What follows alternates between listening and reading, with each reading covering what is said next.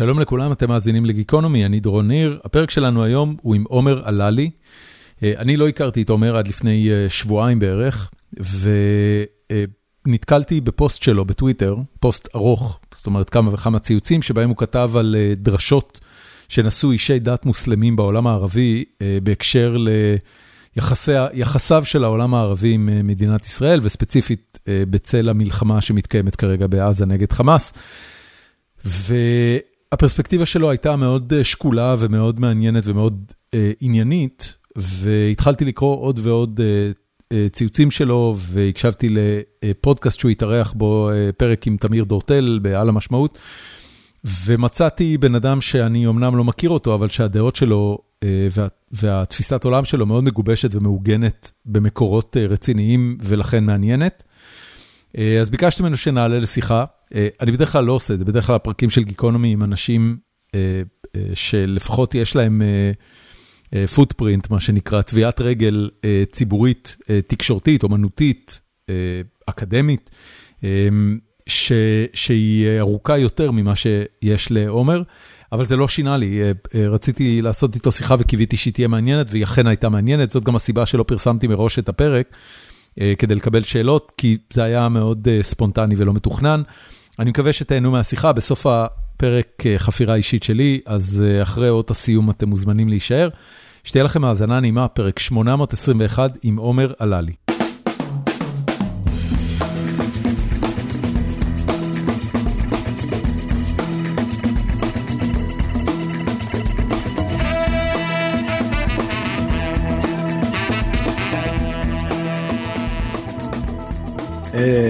באופן אישי טוב, באופן לאומי פחות טוב, כן. אבל מקווים לטוב. תגיד, כשאתה רואה את ה... תכף אני רוצה שתספר קצת מי אתה ואיך הגענו לפה, אבל כשאתה רואה את ההתעסקות בשלושה ארבעה ימים האחרונים, נתניהו בקמפיין על מלא, שלא תהיה רשות פלסטינית בעזה, וכולם מנסים להסביר שאף אחד לא ביקש, או לא טען שתהיה רשות פלסטינית בעזה. זה, זה, זה, זה גסלייטינג או שזה, באמת נקודה אמיתית? לפחות ממה שאני רואה זה נקודה אמיתית שעלתה קצת לפני פשוט פספסנו אותה. זאת אומרת ביידן כן העלה את זה שהפתרון הוא שהרשות הפלסטינית היא זו שתשלוט בעזה ביום שאחרי ואני מאמין שזה גם כאילו זה פורסם בתקשורת ואני מאמין שזה גם עלה בשיחות פנימיות. אם אתה מסתכל על עזה אז אין יותר מדי פתרונות לאזור הזה ביום שאחרי כן אפילו לצה"ל גלנט אמר נכבוש ואז ביום שאחרי יש לנו צוות חשיבה שעכשיו יושב ויתכנן פתרונות. אין על צוות חשיבה. אז אז באמת לדעתי זה נקודה שהיא כן עלתה זה לא זה, הוא לא העלה את זה מעצמו האם הוא משתמש בזה לצורך קמפיין לבייס. שוב זה תחום פוליטי שפחות מעניין אותי אני מאמין שכן אבל uh, בגדול מי שישלוט ברצועה אחרי שנסיים שם זה זה עניין משמעותי שלדעתי כמעט אף אחד לא באמת מתעסק בו בצורה רצינית. אף פעם לא התעסקנו בצורה רצינית. אם אתה רוצה שנייה לדבר על, על האסטרטגיה הביטחונית לגבי בוא, הפלסטינים בכלל בוא, בוא, בוא נדבר. ולגבי עזה בפרט אז אז קודם כל אולי שווה להזכיר את הסקר שהתפרסם היום ביוש לי זה לא חידש כן אני מכיר את הסקרים האלה כבר המון המון זמן כאילו זה אנחנו לדעתי כבר 15 שנה לא עושים בחירות ברשות כי אנחנו מפחדים שאבו מאזן אה, ייפול כי, 아, כי, אתה, כי... אתה אומר אתה אומר אנחנו זאת אומרת בעיניך אה, הסיבה שאין כן. בחירות ב, ברשות הפלסטינית היא החלטה ישראלית? כן זה חלק מזה זה החלטה ישראלית ישראל תומכת בזה. אבו מאזן עוד שנייה מתבגר כן לדעתי הוא בן 80 פלוס. כן. כן כן.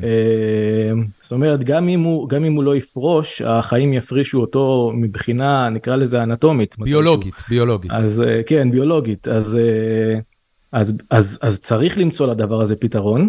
עכשיו אתה מסתכל על סקר שפרסמו אותו היום רוב תושבי יו"ש חושבים שהטבח בשמחת תורה היה טבח מוצדק.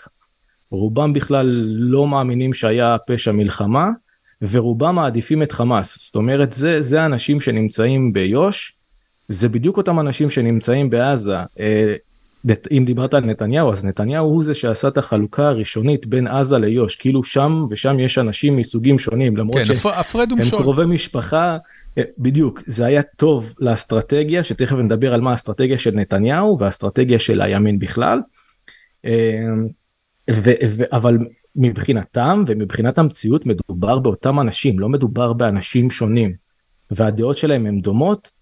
בוא נאמר שאם עכשיו הטבח הזה היה קורה מיו"ש זה לא היה מפתיע אותי כמו שזה היה קורה מאז זאת אומרת מבחינתי זה היינו הך. ואם נדבר שנייה על האיום מיו"ש לפני שנדבר על האסטרטגיה אז היום ביו"ש יש משהו כמו 30 אלף אנשי מנגנונים זאת אומרת אנשים שאנחנו והאמריקאים חימשנו אותם בנשק לא ב-M16 ארוך אה, כמה מה שקוראים אה, מה זה 30 אלף. אוקיי המספר הזה מאיפה הוא מגיע? אה, מחקרים שקראתי ב... שאני עוקב אחריהם ברשת זה 30 אני יכול למצוא לך אחרי זה את המקור ולשלוח אותו אוקיי אבל משהו כמו 30 אלף אנשי אבל, אבל אתה אומר מחקרים מה, מה זה אומר מחקרים זה זה אה, גופי יש... ביון בינלאומיים או, או אקדמיה לא, מה זה? זה? המנגנונים זה זה לא ארגוני טרור זה אנשי הפ... כן, כן, כן, כן. נקרא לזה הרשות כן, כן. הפלסטינית. הרשות הפלסטינית. הישות השלטונית המכונה הרשות הפלסטינית. בדיוק. עכשיו הם הם לא אנשים שאתה רואה אותם לפעמים מצטלמים ב... ביו"ש עם אתה יודע עם ה-M16 שהם גנבו מצה"ל הארוכים זה אנשים שמחומשים בנשק מעולה הם מאומנים גם בצורה ממש טובה והם אותם אנשים ששולטים אה, ברצועה זאת אומרת ה-70 אחוז בוא נאמר ש-30 אחוז הם לא כאלה ולא רוצים. 70 אחוז מהם, כן, מבחינה סטטיסטית, הם אנשים שהיו רוצים לעשות לנו מה שקרה בשביעי לעשירי בשמחת תורה. עכשיו האנשים האלה יכולים מחר לעלות על טנדרים, לנסוע לכיוון תל אביב ולרסס את כולם. בתל אביב בשונה מאז הם באמת יכולים גדר, או שיש מחסומים שהם יצטרכו לעבור בדרך? הם לא באמת יכולים. המחסומים, המחסומים בוא נאמר שככה בהשוואה לגדר ולגדודים שנמצאים לך אה, בעוטף עזה ועל הגבול, מה שיש ביו"ש, זאת אומרת מבחינת היכולת לפרוץ את זה, לדעתי זה 1 ל-10, זאת אומרת בעזה יש פי 10 יותר מיגון מאשר ביו"ש. הסיבה שאתה לא רואה ביו"ש את מה שאתה רואה בעזה זה אחד זה שהם לא רוצים, אה, ושתיים שכנראה השליטה המודיעינית, זה לא כנראה, השליטה המודיעינית שלנו ביו"ש היא לאין ארוך יותר טובה מעזה בגלל שאנחנו יכולים להיכנס לשם, אה, להפעיל אמצעים וכולי. אה, אבל האם זה יכול לקרות? באותה סבירות שזה יכול לקרות מעזה, זה יכול לקרות ביו"ש, ואנשים בתל אביב היום ישנים בבית, אה, הולכים לבר יין, ואחרי זה עולים לישון בבית, ולא, ולא יודעים שמחר בבוקר מה שהתרחש בעוטף עזה יכול להתרחש אצלם בסלון. עכשיו, אם נלך שנייה לאסטרטגיה של שני הגושים שיש לנו במדינה, אז היה לנו אסטרטגיה ימנית ואסטרטגיה שמאלנית, נקרא לזה ככה. האסטרטגיה הימנית הייתה וזו האסטרטגיה האמיתית כן? אני לא מדבר על אנשים אה, משיחיים אה, אה, שרוצים עכשיו לא, לא רוצה לקרוא לזה עזוב, עזוב כן, את הביטוי אבל... משיחי. האסטרטגיה של גוש כן, הימין בסדר אנ... מהי? אנשים שרוצים מה, מהים עד הנהר אנש... האסטרטגיה של גוש הימין הנקרא לזה הפרגמטי היא שאין אסטרטגיה. זו האמת אתה יכול לקרוא את זה עמידרור כותב את זה במפורש שחור על גבי לבן יעקב עמידרור שראש המל"ל ראש אמ"ן זו אסטרטגיה המקובלת למה בגדול כי אין לנו באמת פתרון ואנחנו מאמינים אנחנו מאמינים שבסופו של זאת אומרת הגוש הימני אני יכול שנייה לעצור כן בטח קרה משהו. כן הילד שלי פה צורח מישהו. אה אני לא שומע אותו אבל לך תטפל בזה הכל אה. בסדר לא צריך לעצור. אה, אני אחתוך את זה החוצה. לגמרי החיים עצמם אני מתנצל. אין לך על מה להתנצל. אם זה לא היה הילדים שלך, זה היה הכלבה שלי שתכף הייתה מתחילה לנבוח, הכל בסדר. לגמרי. טוב, אז אני אחזור להתחלה של ה... רגע, אתה אתה דיברת על האסטרטגיה של מה שאתה מכונה מכנה מחנה הימין, ואתה אומר בעצם אין אסטרטגיה. גם אין נכון, אסטרטגיה אז... היא אסטרטגיה. אה, אין אסטרטגיה, אה, משמעה אנחנו לא עושים שום פעולה מלבד פעולות מנע כדי למנוע מדברים מסוימים לקרות, ובוודאי שה... המרכיב הדומיננטי באסטרטגיה של מחנה הימין בישראל, אה, מאז אה, אה, עלייתו של נתניהו לשלטון לפני 15 שנה, היא מניעת הקמת מדינה פלסטינית. כל התזה, כל הקונספציה של חמאס והגדה המערבית, ופה הרשות הפלסטינית, ושם אה, אה, חמאס אה, בשליטה, יושב על תזה גבוהה יותר שאומר מניעת הקמת מדינה פלסטינית, ואם אפשר לדחות את זה בחמש שנים, בעשר שנים, בעשרים שנה, בחמישים שנה. אז זהו, שזה לא בדיוק מניעת הקמת מדינה פלסטינית, זה דחיית הקמת מדינה פלסטינית, כי גם בתזה של הימין... אבל מבחינת הימין אנחנו... היא לא תקום, זאת אומרת זה כן מניעה. לא בדיוק, זאת אומרת אנחנו, אה, ב, אם, אם אני עכשיו מסת, אני מתייחס ל, לימין, הימין מסתכל ואומר, אני כרגע, גם מבחינת אה, הבנייה בהתיישבות, אני לא בונה בהתיישבות כי אני מאמין שיהיה הסכם שלום מתישהו בעתיד, אני לא יודע מתי. אם אני אבנה בהתיישבות, אז זה יסכל את הסכם השלום, ולכן מה שאני עושה, אני מקפיא מצב. אני לא בונה בהתיישבות מצד אחד, מצד שני אני לא מקים מדינה פלסטינית, והשאיפה היא שיום אחד יקרה מה שקרה בסוריה, או מה שקרה במצרים, זאת אומרת המצב נשאר כמו שהוא, אבל בסוריה זה יתפרק, אה, בלוב, או בפקיסטן, משהו שם יקרה, ואז אני אוכל להתייחס לבעיה, לשקלל את הנתונים מחדש ולהתייחס לבעיה מחדש, זאת אומרת כרגע אני לא עושה כלום, אני מקפיא את המצב. האם זה יהיה נכון להגיד שהתקווה במרכאות של, אמ, של מנהיגי הימין בישראל, זה שהפתרון בסופו של דבר יהיה שהאוכלוסייה הפלסטינית תשתייך לירדן וירדן תהפוך למדינה הפלסטינית, או שזה כבר אה, סגמנט קטן? לא, לדעתי זה סגמנט קטן של אנשים מאוד אקדמיים.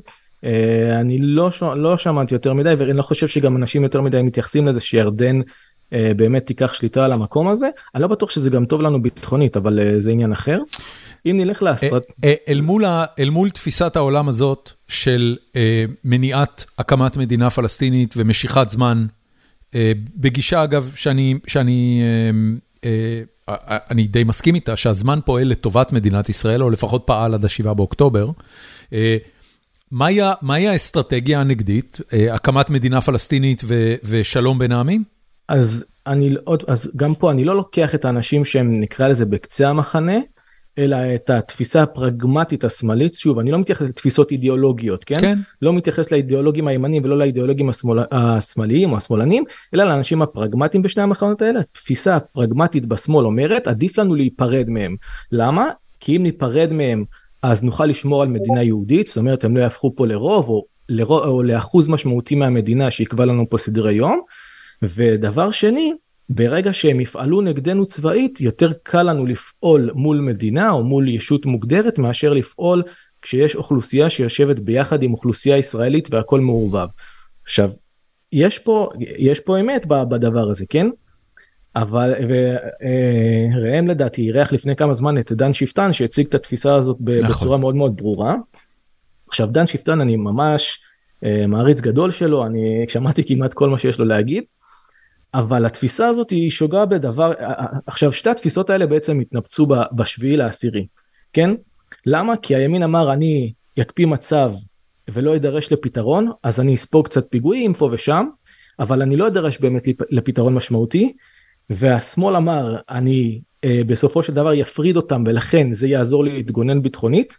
הימין יתפרק כי בסופו של דבר ברגע שיש לך 1500 הרוגים ו-250 חטופים אתה לא יכול להקפיא יותר מצב. אתה לא יכול להתייחס לזה כעוד איזשהו אירוע טרור שאתה מגיב אה, בצורה קצת יותר חמורה וממשיכים לסדר היום. אתה חייב לעשות פה משהו שמשנה את המציאות מיסודה. ומבחינת השמאל התיאוריה לא עבדה. וזה משהו שדן שפטן לצערי לא אומר. אה, וזה לא ביושרה, זאת אומרת, הוא עלה והתראיין אצלכם ואמר, כן, התיאוריה שלי עבדה, רק המדינה לא יישמה אותה. וזה בדיוק העניין, כשאתה, אם עכשיו אתה דיאטן, ואתה אומר לי, אני בא אליך ואני אומר לך, תקשיב, אני, אני רוצה לרדת במשקל, ואתה אומר לי, כן, אין בעיה, התיאוריה מאוד פשוטה, אה, תאכל פחות, תאכל פחות קלוריות מאשר אתה מוציא. גאון, כאילו לא יכלתי לחשוב על זה לבד.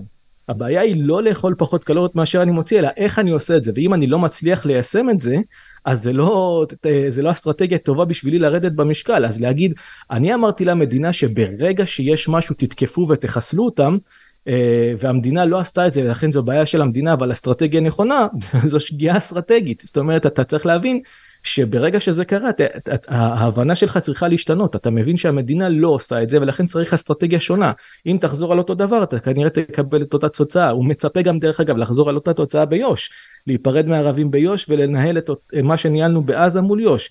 מה התוצאה תהיה? כנראה אותה תוצאה. זאת אומרת, ניגרר לאיזשהו אירוע שביעי לעשירי עוד חמש שנים, שבו יהיו, לא יודע מה, 20 אלף הרוגים, אני לא יודע כמה, חס וחלילה, ואז מה נגיד, המדינה לא תקפה, אתה צריך לתת אסטרטגיה שמדינאים יכולים ליישם אותה, לא אסטרטגיה שמדינאים לא מיישמים אותה. מה זה, מה עם גבולות הגזרה של אה, אסטרטגיה שאזרחים יכולים, אה, ש, סליחה, שמנהיגים יכולים ליישם? אתה יודע, יבואו, יבואו ויגידו, אה, אנשים שדוגלים באידיאולוגיה מסוימת, נניח תומכי בן גביר, הם יגידו לך, תקשיב, הוא מאה אחוז צודק. צריך לתת נשק לכל יהודי, צריך מיליציות חמושות בכל מקום, ואז תראה פתאום איך יש לך שקט. כל עוד לא ייתנו לו לממש את האידיאולוגיה הזאת, התזה נשארת טעונת הוכחה, אבל האנשים שמאמינים שזאת התזה הנכונה, אה, גם בעיני עצמם צודקים. אז אני רגע אשאל, מה הם בכלל גבולות הגזרה של אסטרטגיה ברת מימוש עבור מדינת ישראל? לעצבן את האמריקאים אה, מותר? אם כן, לאיזה רמה? בעבר עצבנו את האמריקאים, אתה יודע, אני לא יודע אם יצא לך לראות את הסרט גולדה, אבל, אבל העימות שלה עם קיסינג'ר, על מה היא כן מוכנה ולא מוכנה לתת למצרים כדי להגיע להפסקת אש, אה, אתה יודע, יש שיגידו שהיא היא, אה, אה, גילתה יותר אה, אה, חוסן אה, אה, מדיני מול קיסינג'ר באותה נקודת זמן, ממה שנתניהו עשה לאורך 15 שנותיו. אז, אז מה, אני... מה עם גבולות הגזרה פה? אני, אגיד, קודם כל גם נתניהו עצמו אה, גילה אה, חוסן מדיני מול המדיניות של אובמה, זאת אומרת כן צריך להגיד את זה. אה, הוא הלך אז לקונגרס, אם אני זוכר נכון, ובעצם גייס אותו נגד אובמה. גולדה לחלוטין, אני מסכים איתך, גם אולמרט, דרך אגב, ב-2008, אה, אז האמריקאים לא רצו שנתקוף בסוריה. מה, היה. ההישג של נתניהו, אה, אני שואל בגלל שאני באמת לא זוכר, מה היה ההישג של נתניהו בזה שהוא הלך לקונגרס ועצבן את הממשל האמריקאי? מה, אה, הרווחנו?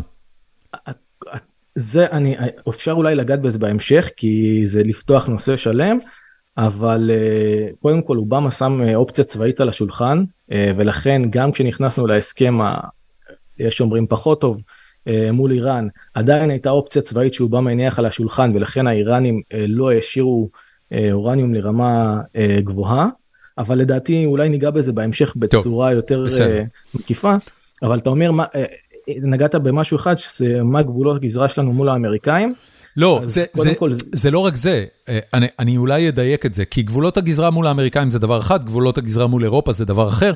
אני בעצם מנסה להבין, אה, מהו מרחב התמרון של של, של כל ממשלה בישראל, כי כמו שזה מתואר לנו בדרך כלל בתקשורת, אה, כל דבר שמעצבן את האמריקאים אי אפשר לעשות. כל דבר ש, שלא יודע מה, יגרום לאירופה אה, להטיל סנקציות על מדינת ישראל, הוא ייהרג ובל יעבור.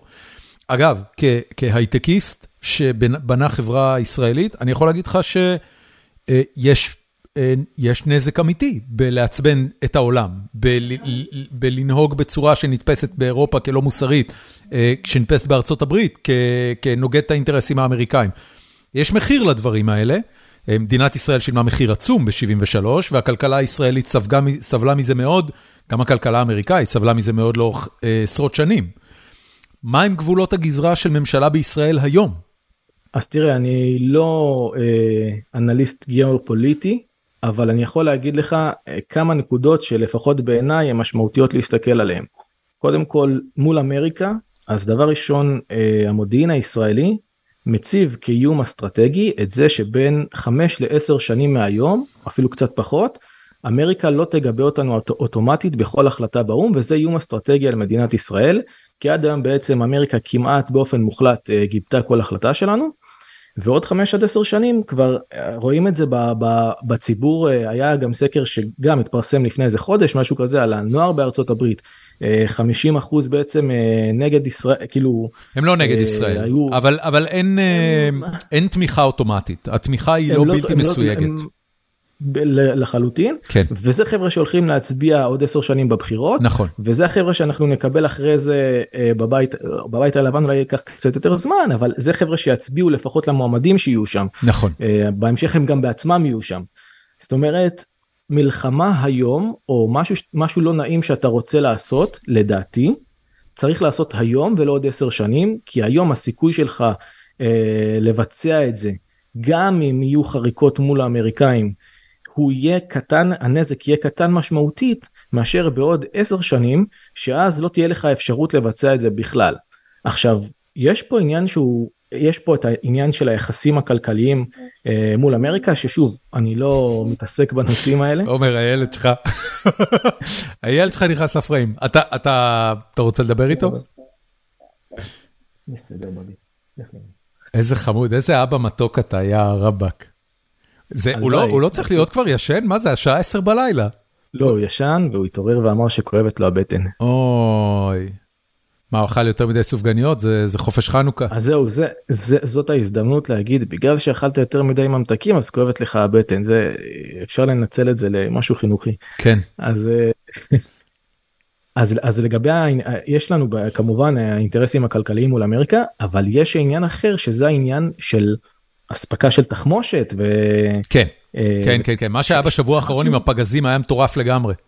שזה לא, זה, הכלכלי זה אסטרטגי, פה אנחנו מדברים על משהו טקטי, זאת אומרת כמה אורך נשימה יש לנו במלחמה, נכון. ופה לדעתי ישראל התנהלה ברשלנות מוחלטת, זאת אומרת אנחנו תלויים באופן מוחלט באמריקה, אה, מבחינת אה, היכולת של הצבא שלנו לנהל מלחמה לזמן ארוך. אה, זה משהו שדרך אגב השכנים שלנו המצרים דווקא השכילו שאולי נדבר עליהם בהמשך ומה הם עושים בסיני אה, השכילו לעשות והם לא מתבססים רק על אמריקה הם לוקחים מאמריקה אבל הם לוקחים מכל הבא ליד כן. אה, וגם מייצרים בעצמם כמות משמעותית זאת אומרת הם מבינים שיש מלחמות שהם ירצו לנהל שאמריקה לא תעמוד מאחוריהם והם לא רוצים להיתקע בלי תחמושת. ואנחנו כרגע לא מתעסקים בזה בכלל. ושווה לי במסגרת האיום שאמרתי שעוד 5 עד 10 שנים לא יתמכו בנו בכל החלטה באו"ם אנחנו כנראה צריכים לעשות חשיבה מחדש על מאיפה אנחנו מביאים תחמושת או איך, איך אנחנו מייצרים תחמושת אה, בעצם בשביל להתנהל. עכשיו זה או... רק בגזרה שדיברנו עליה כאילו זאת אומרת מול האמריקאים אבל זה, זה, זה אפילו לא אסטרטגיית אה, פנים נקרא לזה פנים ישראלית מול אה, יו"ש ועזה. מה זה אומר? זאת אומרת אנחנו התחלנו לדבר על מה מה מה אפשר לעשות או מה הם גבולות הגזרה כן. ביו"ש ועזה.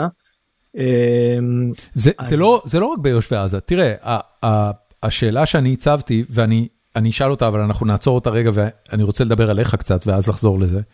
אה, השאלה שאני הצבתי זה בעצם, אה, מה הם אה, גבולות הגזרה המדיניים שכל ממשלה ישראלית יכולה לפעול בהם, כדי לייצר עתיד טוב יותר, בטוח יותר, גם כלכלית, גם מדינית, אה, גם ביטחונית, אה, לתושבי מדינת ישראל, כי, כי זה נראה, אתה יודע, זה, זה מעניין, אני, אני, אני עוקב בעניין אחרי ההתפתחות של, ה, אה, של הסיטואציה הנוכחית במדינת ישראל, ואם יש משהו שהוא ברור כשמש מהרטוריקה, גם של מנהיגים בקואליציה וגם של מנהיגים באופוזיציה, זה שאין להם תוכנית. אין להם תוכנית, אתה יודע, זה מזכיר לי, לאסי דיין, אה, היה משפט שהופיע בהתחלה בסרט החיים על פי אגפה, אה, אגפה, לפני, לדעתי זה יותר מ-20 שנה, ואז אחרי זה הופיע בהמשך שלו לכאורה, שנקרא שמיכה חשמלית אה, ושמה משה, שאומר, אין תוכנית, חיים נקודה. וזה, זה, ככה נשמע לי כל אה, אה, מנהיג פוליטי במדינת ישראל מאז ה-7 באוקטובר. אין תוכנית, חיים, נקודה. חיים, זאת אומרת, צריך להילחם כדי שנוכל להמשיך לחיות, אבל אין שום תוכנית. עכשיו, אני ברשותך רוצה רגע לעצור את זה, ונחזור לנקודה הזאת תכף. לא, לא, אל תענה לי. אין בעיה. אני, אני רוצה לשמוע עליך. אה, איפה גדלת, ואיך הגעת לנקודה שבה אה, אתה, אתה מתעסק אה, ו, וצורך כל כך הרבה ידע, על, על כל המצב הגיאופוליטי הזה. מה, מה הרקע שממנו אתה הגעת לזה? אז uh, בגדול אני הייתי בחיל המודיעין באמ"ן. איפה, איפה גדלת? של... איפה גדלת כ... אני גדל. גדלתי בבית שמש. אוקיי. Okay. עיר קטנה ליד ירושלים. דתי, חרדי? דתי, כאילו מסורתי, משפחה מסורתית. איך הם הגיעו לבית שמש? הסבתא גרה במושב ליד, זרקו אותם שם, רצו להגיע לירושלים, זרקו אותם במושב, אמרו להם, זה ירושלים זה כמה דקות מפה, אתם הולכים ברגל, ואז הם גילו שזה שעה נסיעה, אה, ונשארו שם. אה, מה היה המושב? אתה יודע. אה, שדות תמיכה. אוקיי. כן, חקלאים. ואחרי זה באמת, כאילו, תיכון רגיל וכולי. ואז התגייסתי לחיל המודיעין, זאת אומרת אני בעיקרון אה, אין לי פרופיל קרבי לצערי, אה, ניסיתי לעלות אה, פרופיל פעמיים, שלוש אפילו במהלך השירות, אפילו פעם, ובפעם השלישית חטפתי מכתב נזיפה, אפילו ישבתי ליניב, איך קוראים לו? יניב עשור לדעתי, היה מח"ט גולני בזמנו, חיכיתי לו על הרכב בשביל שיגייס אותי לקרבי. אמ, למה היה לא, כל לא, כך לא חשוב לך ללכת לקרבי? אמ, זה מה קשה לה קשה לה אני חושב שאולי היום קל להסביר את זה זאת אומרת אחרי שאתה רואה מה קורה עם הלוחמים אה, שלנו בעזה. לדעתי כל אחד מרגיש שאני הייתי אני רוצה לתרום את חלקי ואני הייתי אפילו רוצה להיות שם אה, במקומם. אה, זה, זה היה... משהו שהיה נוכח בבית אתה אתה בעצם אומר ציונות. אמ, זה היה נוכח כן, בבית? זה, זה... או, ש, או שזה היה כמו זה... כרטיס כניסה לחברה הישראלית? לא, זה היה משהו, זה היה ממש נוכח בבית. אמ, וזה משהו שכאילו השתרש בי ממש אה, מגיל צעיר ואחרי זה גם הלכתי לאחריי שזה תנועת הכנה לצבא. כן. אמ, ואמרו לי אין בעיה אתה, אתה תעלה פרופיל כולם מעלים פרופיל והם סיפרו על ההוא שאין לו יד וטיפס על חבל והתגייס לגולני ואין לו, לו יד אני רק יש לי מספר, אה, משקפיים במספר גבוה אז uh, תוך שנייה אני מעלה פרופיל אבל הסתבר שזה לא כזה פשוט. Uh, ולצערי או לשמחתי בסוף uh, חיל המודיעין גייס אותי uh, לקורס uh, אח"ם שזה עובדי חקר מודיעין היום לדעתי שינו את השם שלו. אוקיי. Okay. אה, ומאח"ם אתה מגיע לכמה מקומות שאחד מהם זה חטיבת מחקר, אה, אחרים זה פיקודים, אה, זאת אומרת פיקוד צפון, דרום, גם שם יש עובדי חקר. ואני אישית התמזל מזלי שבדיוק נפתח איזשהו תקן ביחידה מאוד מעניינת, נפתח פעם בכמה שנים, והם הגיעו לקורס ופשוט עשו כמה מיונים ולקחו אותי. תגיד, ושם... מתוך, ה, מתוך המסלול שלך, אה, גם איפה המשפחה שלך נחתה וגם המעבר לבית שמש וגם השירות הצבאי, אה, כשנתקלת בפעם הראשונה בתיאוריה של אה, אבישי בן חיים, מה חשבת על זה? אני לא יודע אם אני רוצה להיכנס לזה, אני פחות מתעניין בזה. תראה, שוב, בכל דבר, גם במרקסיזם יש אה, דברים אמיתיים ודברים אה, מופרכים אה, וכל דבר שלוקחים אותו לקיצון הוא בסופו של דבר מאבד את המשמעות שלו אני חושב פה שספציפית הוא לקח את זה באמת לאיזשהו קיצון מאוד מאוד משמעותי. אבל שוב אני חושב פחות פחות מעניין אותי זאת אומרת אני לא מגיע עם איזשהו מטען מסוים כלשהו. אוקיי בשיחות פנים משפחתיות אתה רואה שהתיאוריה הזאת אה, אה, נתקלת אצל המשפחה שלך ביותר אהדה מאשר אצלך? אני לא חושב שהם אפילו חשופים לדבר הזה. הבנתי, אוקיי, כאילו, בסדר גמור. ברמה של... אה, לדעתי זו תיאוריה שיותר שורצת בטוויטר ומקומות כאלה מאשר בחיים. תראה, הבן אדם מוכר ספרים והרצאות, אז, אז, אז אנשים מגיבים. פחות מאז ה-7 באוקטובר הוא, הוא, הוא, הוא אין, יש הרבה פחות קונים לסחורה מאז ה-7 באוקטובר, אבל לא משנה, זה לא העניין. אז הי, היית בצבא במודיעין, אה, מה אחרי?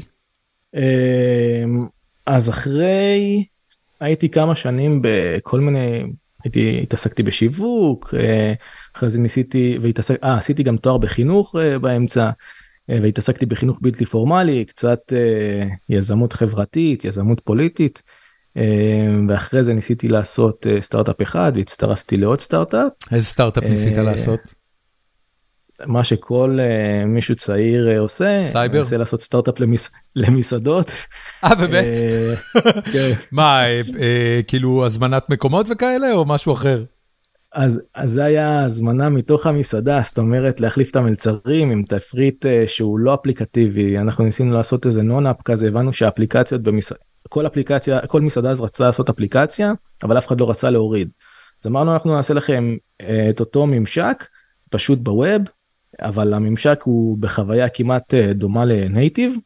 Uh, תקבלו את אותו מוצר, פשוט ברגע שהלקוח נכנס, סורק ברקוד ו... ומקבל את האפליקציה לטלפון.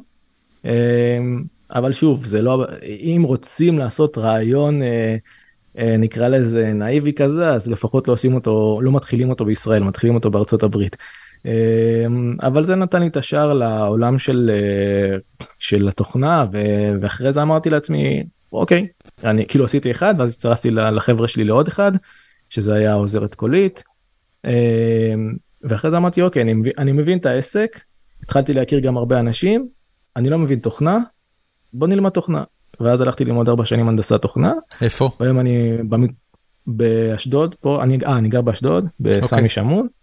אה, והיום אני מהנדס תוכנה בחלק מהזמן, חלק מהזמן מרצה על תוכנה, ובזמן שנשאר לי בערב אז אני אוגר אז, את אז ה... אז גיאופוליטיקה הוא תחביב?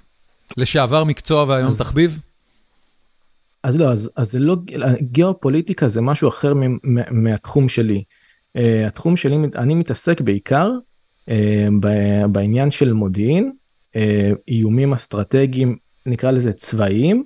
uh, זאת אומרת, uh, מיחסי ישראל-רוסיה זה, זה, זה לא התחום שלי, אבל מה קורה בלבנון, או מה קורה עכשיו במצרים מבחינה צבאית, זה כן משהו שמעניין אותי. וזה, וזה דברים שאני אוסף עליהם מידע. שוב, לא כחלק מאיזשהו גוף מסוים, אלא בעצם בצורה עצמאית. אה, ובעקבות השבעה באוקטובר זה התעצם משמעותית זאת אומרת כמות הזמן שהתחלתי להקדיש בזה עלתה בערך פי 10. אה, עד אז הייתי הנחתי ש... שהכל בסדר זאת אומרת אה, השארנו השארנו את, ה... את המודיעין לאנשים ל... לידיים טובות מה שנקרא ואחרי שזה קרה אז הבנתי ש... שאולי יש יש מה לעשות זאת אומרת יש מה לשפר. ואולי גם לי יש מה לתרום בזה, אולי גם לי יש חלק בזה. אמ, והיום אני כן בוחן אה, כיוונים אה, לנסות לראות איך אני כאזרח פשוט אה, יכול להשפיע על, התחום הזה. שהוא לצערי, כן, פחות חשוף לרוב האזרחים, זאת אומרת רק כשקורה אירוע כמו השביעי באוקטובר אז פתאום אנשים אומרים איפה היה אמן, אנחנו 8200 מאזינים לכל ערבי בעזה. ופתאום מתחילים לחשוב איך זה קרה ו, ופתאום מכירים את השם בכלל של של אהרון חליווה. אה, כאילו נראה לי לפני השביעי באוקטובר אף אחד לא, לא הכיר אותו כי הוא היה קצת קצין אה, תקשורתי אבל אה, אה, לדעתי ראשי אמ"ן הקודמים כמעט אה, אף אחד לא הכיר. ורק כשקורה אירוע כזה פתאום. אה... יש לך איזה פרספקטיבה אה, מהנקודה שאנחנו נמצאים בה בזמן ועל סמך כל מה שנחשף עד היום כי הרבה דברים עוד לא. עוד לא יצאו החוצה, אתה יודע, אה, אה, אני מעריך שהסיפור של השבעה באוקטובר, אה, קצת כמו מלחמת יום הכיפורים, עשרות שנים יחקרו אותו, ויהיו גילויים, אתה יודע, כמו פסטיבל יום כיפור, כל שנה אתה מגלה עוד דברים, ועוד עדויות, ועוד הקלטה שפתאום צצה, ועוד תמונות, והאחריות של ההוא, והאשמה של ההוא וכולי וכולי. השבעה באוקטובר הולך להסיק את ה... את העם והמדינה כנראה עשרות שנים לעתיד. אה, יש לך כבר איזושהי התרשמות אה, איך נוצר מחדל כל כך קטסטרופלי? אז אני, אני חושב שאולי צריך ללכת טיפה אחורה, כי כמו שאמרת, אנשים עושים על יום כיפור פסטיבלים, אבל יש עוד לפחות חמישה אירועים כמו יום כיפור, אה, שלא התפוצצו פשוט, כן? המחדל המודיעיני היה באותה רמה. הם פשוט לא הסתיימו ב-1500 הרוגים.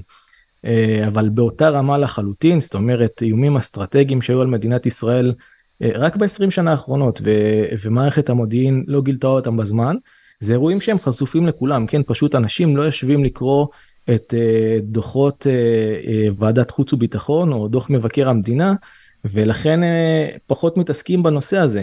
אבל אם אני אעשה לך עכשיו uh, איזושהי סקירה היסטורית קצרה על כמה אירועים כאלה, אני חושב שאני ואתה ביחד קצת נתחיל להבין את הבעיות שיש לנו במערכת המודיעינית. אז האירוע הראשון המשמעותי שהיה היה עליו דוח לדעתי זה 82 עמודים אה, זה נקרא אה, הוועדה לחקירת מערך המודיעין בעקבות המלחמה בעיראק. אה, אז אנחנו מדברים על 2003 מניח שאתה זוכר 2003 ארצות הברית תוקפת בעיראק. כן. למה תוקפים בעיראק?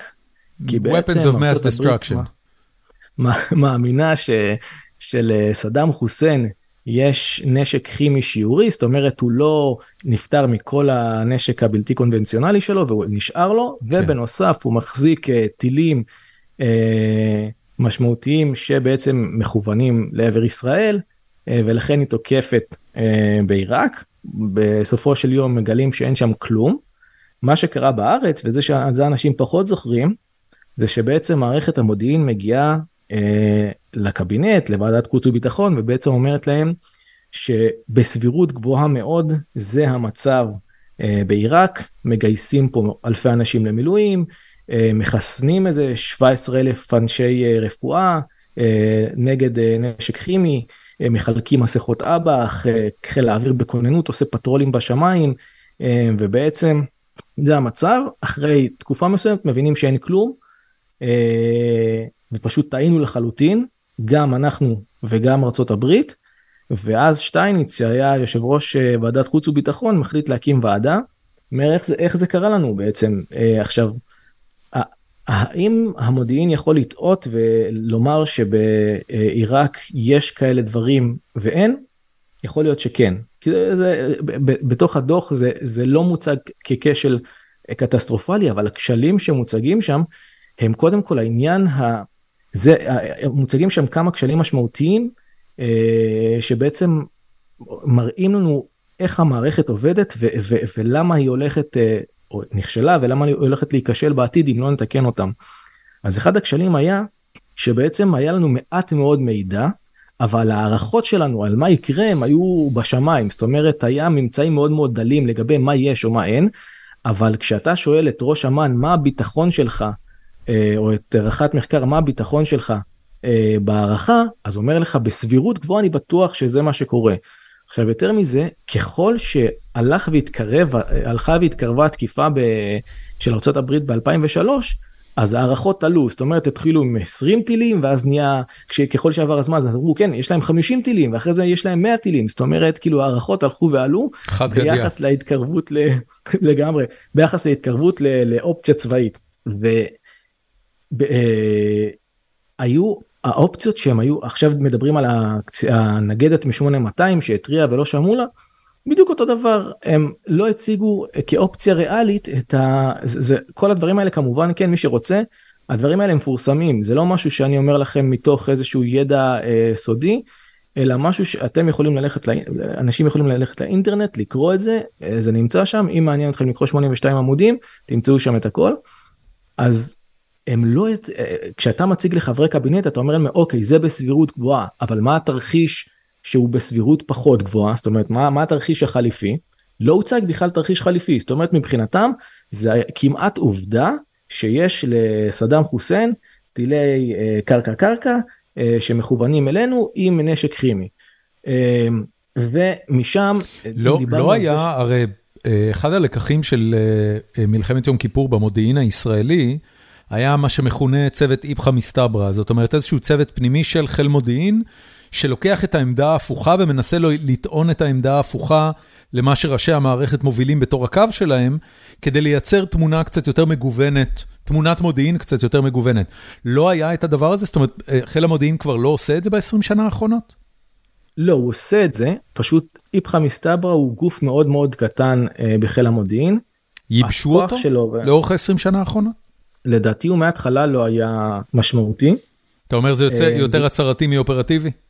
תראה, אני, בהמשך אולי אני אגע במשהו שהוא דווקא כן אה, עזר לנו לזהות איום אסטרטגי ש, שאמן לא זיהה, אבל ברוב המקרים ההמלצות של איפכא מסתברא, לפחות לפי אמן, אה, לא סותרות את ההמלצות של אמן. אה, זאת אומרת הוא לא מאתגר את התפיסה בצורה משמעותית. בסוף יש שם לדעתי אלוף משנה ועוד כמה חבר'ה כשאתה מדבר על, על חטיבת מחקר, אתה צריך אלפי אנשים בשביל באמת לאתגר משמעותית תפיסת מודיעין, אז בוחרים כמה נושאים. עכשיו, יכול להיות שהוא כן אתגר, אבל זה לא הגיע, בוא נאמר, לקבינט זה לא הגיע לחלוטין. אוקיי. עכשיו, רגע, אז, אז, אז זו, ש... זאת הדוגמה הראשונה, אמרת שהיו לפחות שלוש דוגמאות לאורך ה-20 שנה האחרונות, ש, ש, שאם רוצים להבין את שורשי הכישלון המודיעיני של ה-7 באוקטובר, צריך להסתכל עליהן, מה עוד? אז רק לפני זה אני אומר, הדוח, יש שם גם המלצות, אולי ניגע בהם בהמשך, אבל הדוח הזה זה הדוח הכי גדול שיצא מאז ועדת אגרנט על, אה, על גופי המודיעין במדינת ישראל, שהוא פחות, לא מבין למה הוא, אבל הוא כמעט לא מדובר אה, במדינת ישראל לעומת 73. אוקיי. Okay. כש, כשהם נמצאים בוועדה, זאת אומרת ב-2003 תוקפים בעיראק, הוועדה מתכנסת לקראת 2004, כשהם בתוך הוועדה עוד מתנהלות חקירות, פתאום הם מגלים שבלוב היה כור גרעיני, והאמריקאים והבריטים הכריחו את קדאפי לפרק את הכור הגרעיני. זאת אומרת, אנחנו בכלל לא ידענו שיש ללוב אה, כור גרעיני. זה לא כן? מסוג הדברים שהמודיעין האמריקאי משתף עם ישראל? תודות לתיאום הביטחוני? פה, אז פה ספצ... שאלה מעולה, פה ספציפית הם לא שיתפו אותנו בכלום, וזה גם עלה, אה, דרך אגב, בדוח, אני יכול להקריא לך אפילו, אני, אני, אני, אקריא, אני אקריא לך מתוך הדוח, למה לא שיתפו אותנו, כי כתוב הוועדה קוראת לכל הנוגעים בדבר להקפיד משנה הקפדה על סודיות המידע המסווג כדי שלא יהיה צורך בהזדקקות לשלטונות אכיפת החוק לשם שכירת הפרצות. שרון ב-2001 האמריקאים והבריטים שיתפו אותנו שיש איזשהו חשד לזה שלוב רוצה לעשות רוצה לצאת למאמץ גרעיני. לא אמרו שיש שם כור גרעיני אמרו שיש חשד כזה. הוא הלך לתקשורת ופרסם את המידע הזה שהיה אז מידע סודי וכתגובה לכך האמריקאים והבריטים החליטו שהם ממדרים אותנו לחלוטין ועד הרגע שבו אה, בעצם הם איימו על קדאפי אה, והוא החליט ל- ל- ל- להתפרק מנשק גרעיני, אנחנו לא ידענו כלום. זאת אומרת, זה קורה במ- בעוד הוועדה מתנהלת. זאת אומרת, אנחנו חוקרים את המחדל הראשון בעיראק, ובמקביל אנחנו מקבלים מידע שיש איום עוד יותר גדול בלוב שלא ידענו עליו. עכשיו זה 2003, אה, זה 2004. ואז ב-2004, שנבין רק את ההשתלשלות של האירועים, ב-2004 יושבים שטייניץ, רמון והחבר'ה האלה, ואומרים רגע, אם בלוב היה כור ולא ידענו, יכול להיות שגם בסוריה יש ולא ידענו, כי אנחנו יודעים שגם סוריה רוצה להיכנס אה, לתוך המאמץ הגרעיני הזה, יכול להיות שגם הם עובדים על משהו, והם אה, בעצם אה, מנחים את גופי המודיעין אה, להתחיל לעבוד על הנושא הזה, ואז מי שהיה, אה, פרקש היה ראש אמ"ן בזמנו, שטייניץ מתאר, זה היה איזה אייטם של עמית סגל לפני המון שנים, ש, שם דיברו על זה, הוא אומר שכשהוא אמר לפרקש תקשיב יכול להיות שיש בסוריה כור גרעיני? אז פרקש אמר לו תקשיב אני מבין במודיעין אתה פילוסוף אני מבין במודיעין אני מומחה במודיעין וכמומחה במודיעין אני אומר לך אין שום התכנות למה שאתה אומר. אה, ואז שטיין אמר, שטייניץ אמר לו משפט שפרסמתי אותו לא מזמן בטוויטר כן ראיתי את זה משפט מדהים ש... הוא אמר לו אמנם אני פילוסוף אתה אתה מומחה במודיעין אבל כפילוסוף אני מומחה בהטלת ספק בהטלת ספק ואני מטיל ספק בביטחון העצמי שלך וספציפית ביחס לסוריה. כן. אה, וב-2006 זה, זה באמת אמירה מופלאה אני לא מדמיין לעצמי אפילו חבר קואליציה אחד בקואליציית ה-64 של נתניהו שהיה מסוגל היום להגיד משפט כזה ושזה לא היה הופך להטחת בוץ רפש וצעקות. זה לא מהיום, זה לא מהיום. שטייניץ היה אה, לדעתי, אה, שטייניץ וגם, אה, וגם חיים רמון, הם היו פוליטיקאים נדירים מסוגם. זאת אומרת, רוב הפוליטיקאים לדעתי לא קורצו מהחומר הזה, מהסיבה שמערכת פוליטית לא מתמרצת אנשים מהסוג הזה לבוא ולהשתתף במשחק הפוליטי, כן? אתה אומר מערכת פוליטית, אבל, אבל זה בסוף העם. זאת אומרת, העם הוא זה שצריך לתגמל פוליטיקאים על זה שהם אומרים את האמת ועל זה שהם נוקטים בגישה אה, שסותרת את הקונצנזוס ומתבררת כנכונה. זה, זה אה, אה, ככה, ככה תרבויות מוצלחות מייצרות את הגיבורים של מחר. תיאור, תיאורטית כן, אבל אתה יכול לראות שגם אפלטון כתב את זה כבר בזמנו, בגלל זה הוא העדיף על פני הדמוקרטיה את השלטון של המלך פילוסוף. כי הוא אמר שבסופו של דבר ברגע שאתה נותן דמוקרטיה אתה נותן לכולם לבחור. לרוב העם אין יכולת באמת לדעת מי חכם יותר ממישהו אחר כאילו זה כמו שנמלה תחשוב האם פיל יותר גבוה מג'ירפה או לא מבחינתם שניהם גבוהים כאילו היא לא, היא לא יכול יודעת להבדיל אה, בין הגובה של פיל לגובה של ג'ירפה לכן אין להם באמת יכולת לשפוט. ככה כן זה לא זה לא מה שאני אומר אלא מה כן, שאפלטון אומר כן, כן כמובן. כן, כן, כן. אין להם יכולת לשפוט מי מוצלח יותר מאחר. לכן בשביל להיבחר אתה מתבסס על פופוליזם. וברגע שאתה מתבסס על פופוליזם בעצם אתה מקבל פוליטיקה גרועה אתה מקבל פוליטיקאים גרועים. גם אלה שהם טובים נאלצים להיות אה, פוליטיקאים גרועים בשביל להיבחר שוב ולכן עדיף אה, שלטון של מלך פילוסוף זה נושא אחר אבל זה, זה לא משהו שנוצר אצלנו בישראל זה משהו שהוא שהוא זאת אומרת מאז ימי הדמוק... אה, כינון הדמוקרטיה אתה, הראשונה. סתם, סתם מתוך סקרנות ו, ולגמרי off topic אבל אתה מסכים עם הגישה הזאת? לא. אוקיי. Okay. לא תראה היא, היא, היא, היא נכונה זאת אומרת אתה יכול להגיע איתה לקצה מסוים ואז להבין וזה מה שקרה בקומוניזם לדוגמה.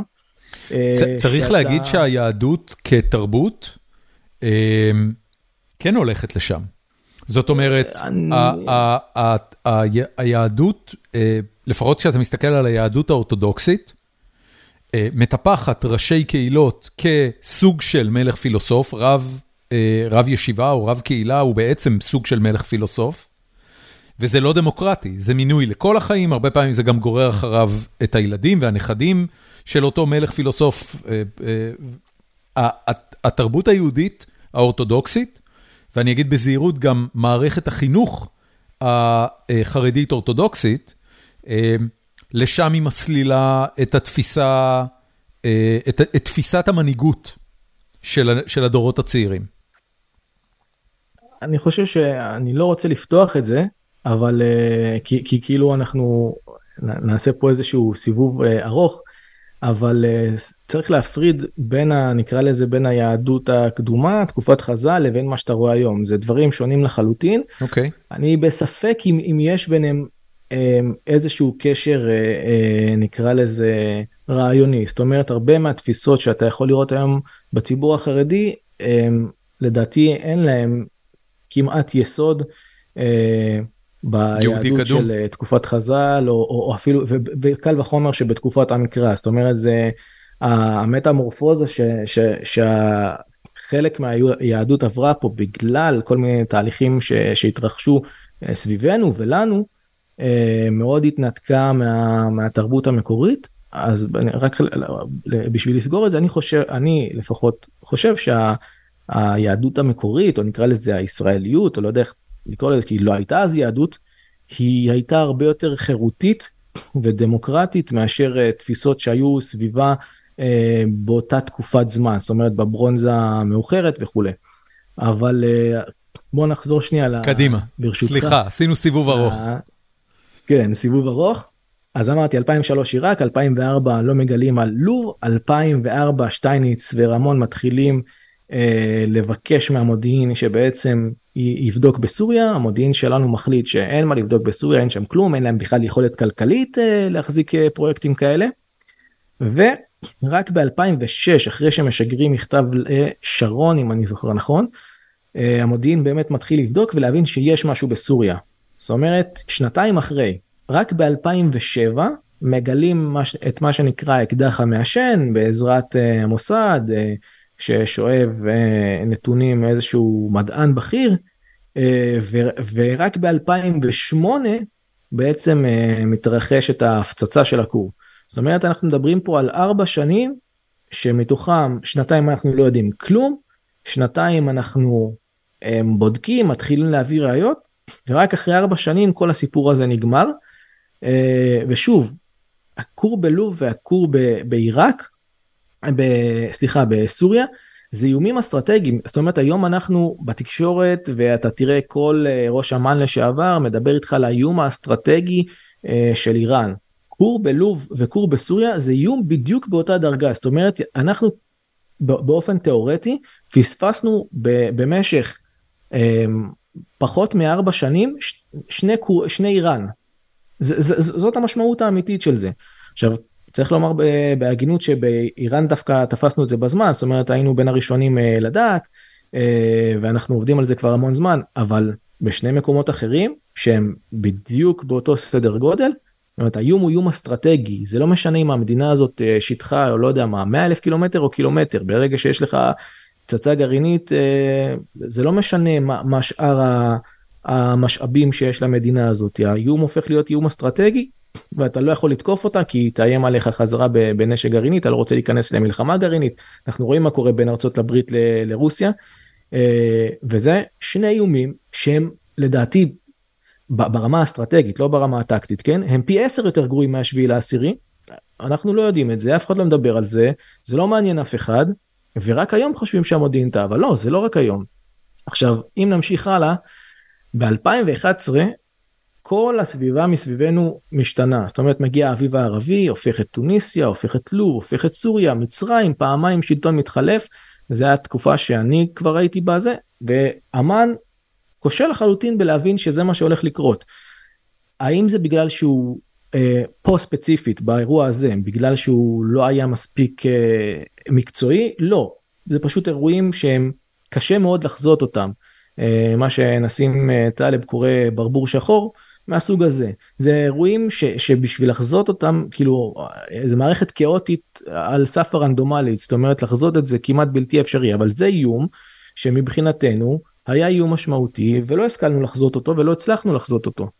אמ, אחרי 2011 אנחנו מגיעים למשהו שאני אומר לך שאם אתה קורא את זה, כשאני קראתי את זה, אני כמעט בכיתי. אה, שזה היה צוק איתן, דוח מבקר המדינה שב-2017 יוצא אחרי צוק איתן, ומסביר לך מה קורה אה, בקבינט ועם, מערכת, אה, ועם המערכת הצבאית והביטחונית לפני צוק איתן ומה המחדלים שהיו שם. ואני אומר לך, אני אשלח לך, אתה תקרא את הדוח ואתה תגיד, שמע, אם היינו מיישמים 50% ממה שנאמר בדוח הזה, אנחנו לא היינו מגיעים לאירוע של השביעי לעשירי, אין שום סיכוי. כי כל מה שנאמר שם, אני, אני רוצה להגיד לך... כל מה שנאמר שם זה... כן, סליחה, תמשיך. לא, לא. זה... כל מה ש... אני, רוצה לשמוע את סוף המשפט, סליחה.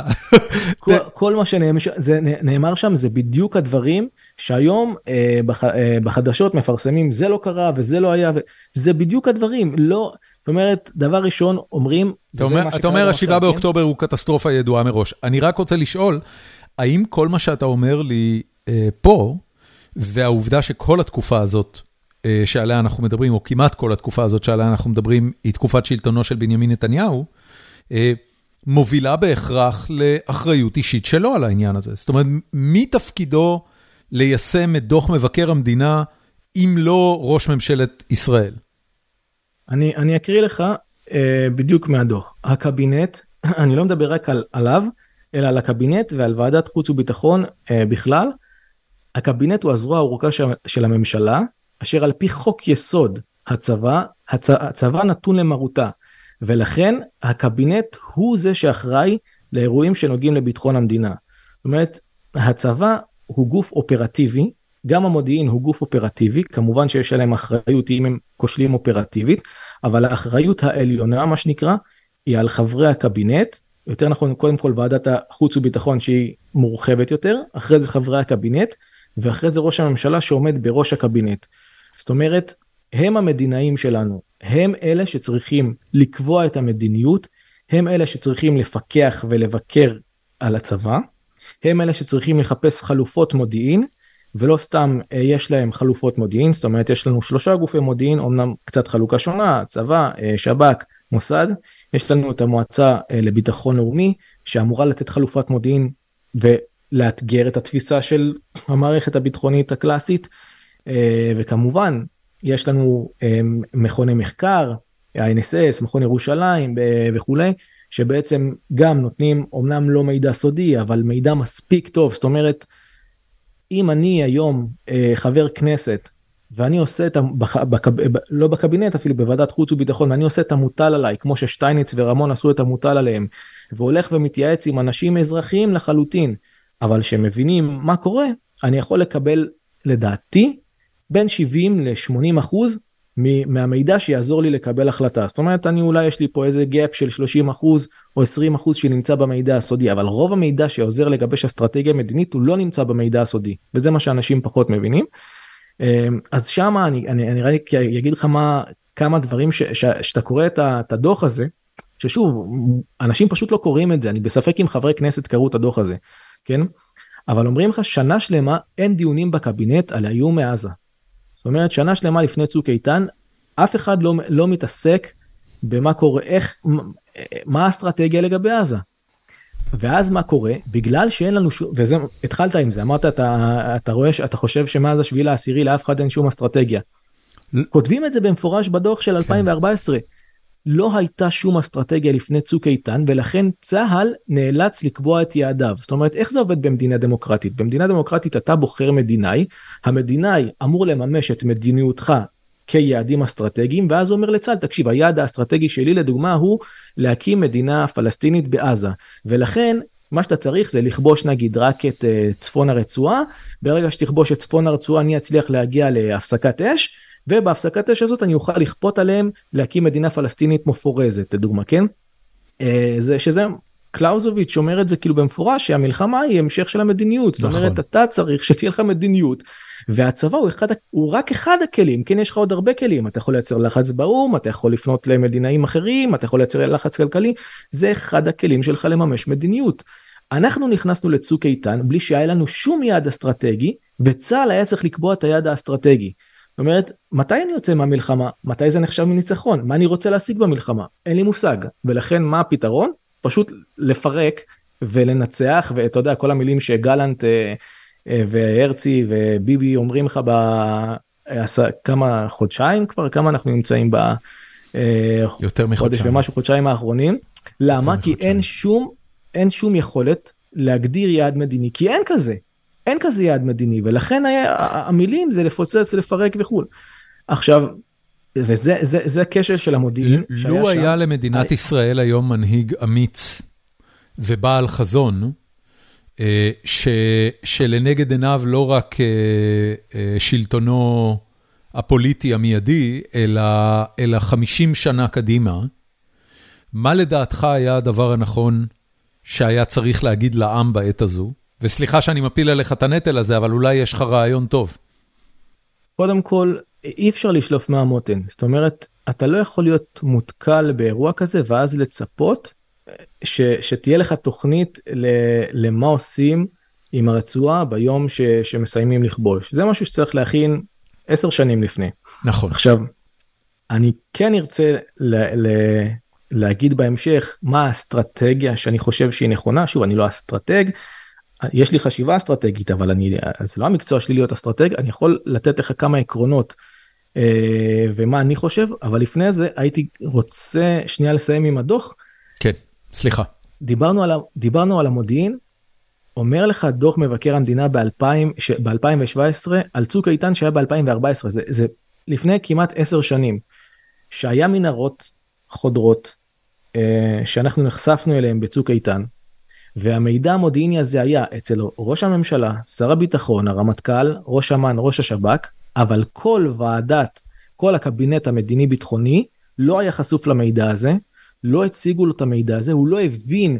אומרת, ראש הממשלה הבין שהאיום הזה הוא איום אסטרטגי, שר הביטחון הבין את זה. זאת לא הסיבה פשוט... שבגללה שמו את אה, מה שנקרא אה, המכשול התת-קרקעי? זה לא היה פתרון? לא, זה היה, זה כבר היה אחרי צוק איתן, זאת אומרת המכשול זה לא, זה צוק איתן 2014, המכשול הגיע הרבה אחרי. אוקיי. זאת אומרת בצוק איתן טיפלנו במנהרות וגם אז, זאת אומרת רק אחרי לחץ וכולי, אנחנו, אז בעצם יש איום, הקודקודים, ראש הממשלה, שר הביטחון, רמטכ"ל, ראש אמ"ן, ראש השב"כ, מבינים שזה איום אסטרטגי, כי יכולים לצאת, אז דיברו על מאות מחבלים, היום אנחנו רואים כבר אלפי מחבלים, אבל גם מאות מחבלים שנכנסים ליישובים אה, ורוצחים וטובחים ומשלטים על יישובים, זה איום אסטרטגי, לפחות ככה הוא נתפס בעיניהם, והם מחליטים לא לשתף במידע הזה את הקבינט. ובסופו של דבר גם הקבינט בעצמו גם כשמציגים לו איזשהו מידע מעט מידע על זה הוא בעצמו לא מתעניין בזה בעצם לא שואל שאלות מקבל את זה כמובן מאליו. ואז אנחנו מגיעים למצב שרק במלחמה אנחנו בעצם בעקבות לחץ מתחילים אה, לטפל ב... לטפל במנהרות האלה. עכשיו דיברתי גם על המל"ל שאמור לתת חלופות מודיעין גם על מבקר המדינה מבקר גם את המל"ל זאת אומרת המל"ל לא, לא ממלא את תפקידו, לא נותן חלופות מודיעין אה, לגבי, ספציפית לגבי האיום של המנהרות ועזה בכלל. והדבר הכי משמעותי, שהוא כבר אז, ואתה אומר, אם היינו רק קוראים את הדוח הזה ומיישמים אותו, שקוצץ מערך הביטחון ביישובים של עוטף עזה.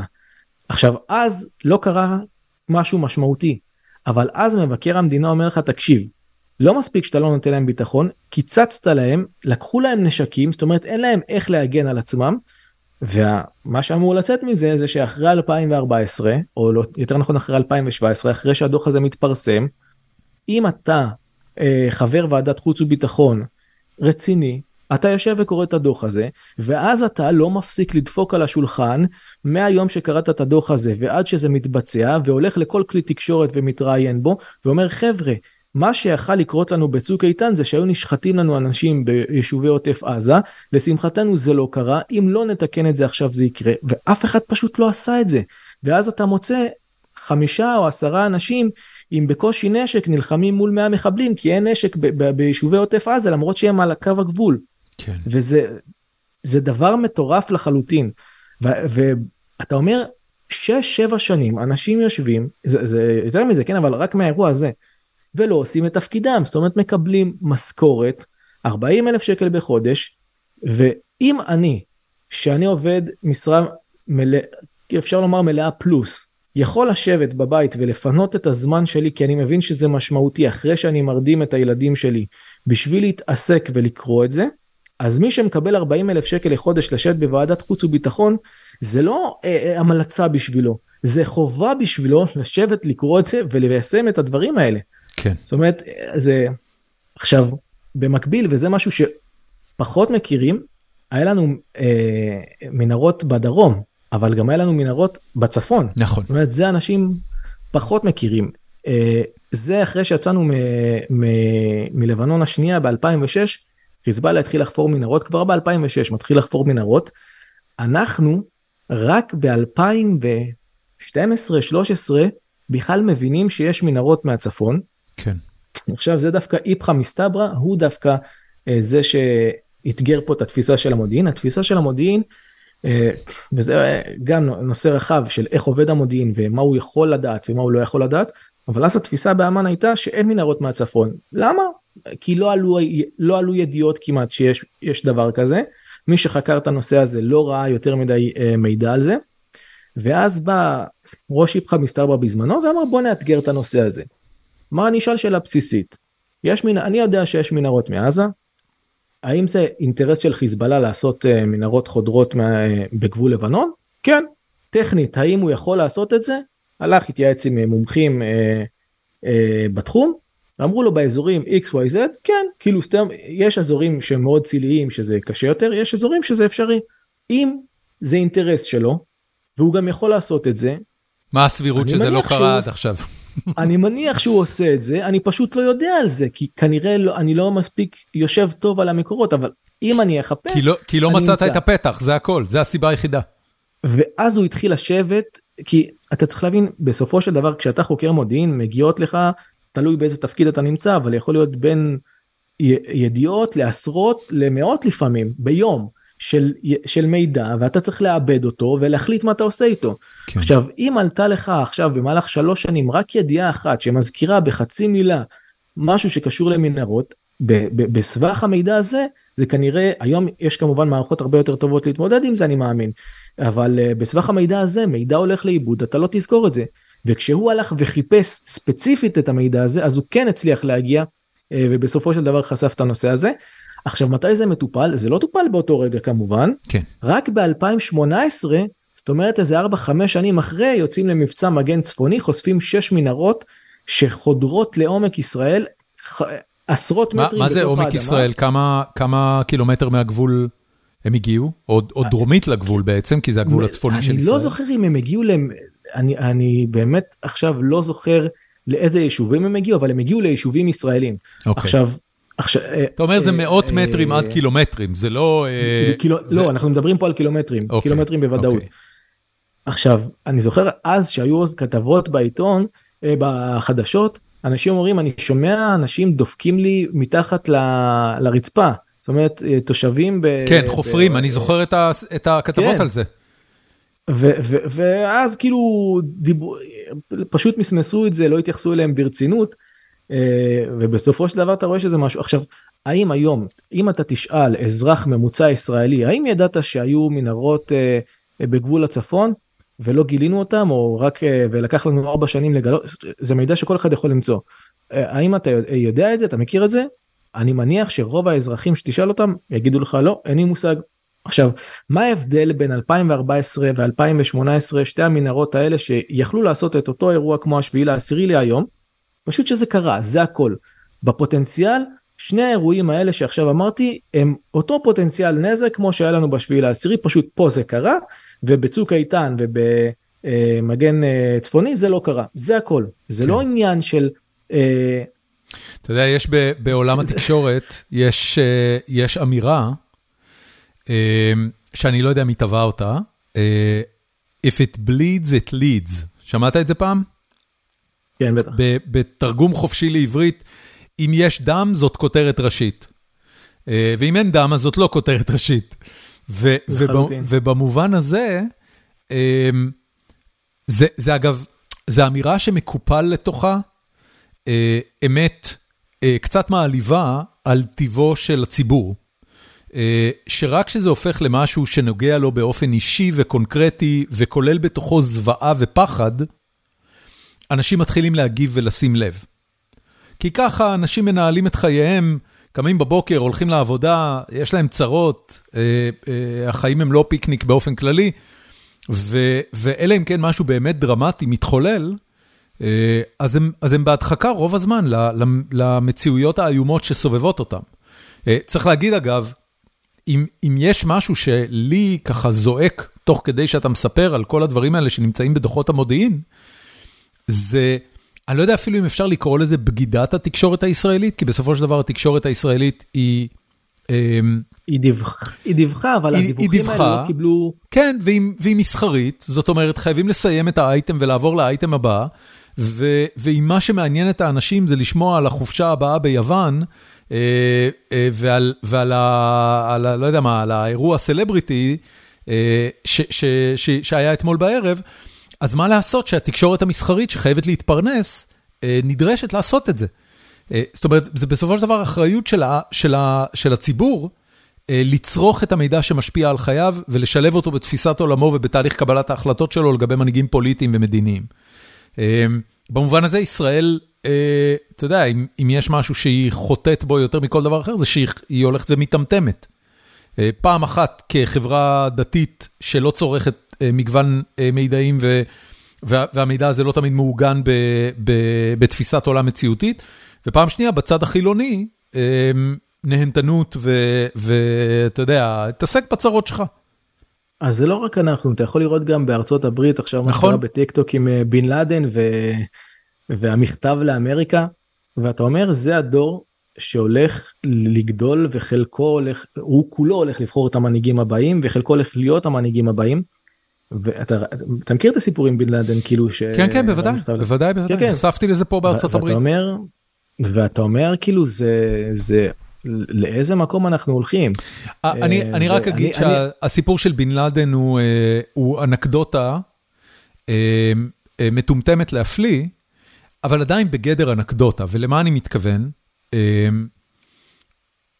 יש בארצות הברית אה, אני אולי אשים את זה בתור משהו שישראלים אה, יתחברו אליו. אה, בישראל יש תחושה מאוד חזקה שהפרלמנט מלא באהבלים, והצבא זה טובי האנשים שיש למדינת ישראל. וזה במיוחד ניכר מאז ה-7 באוקטובר.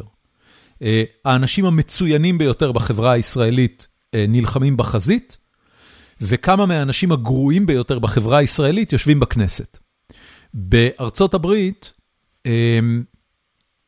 זה זה מרגיש קצת אחרת.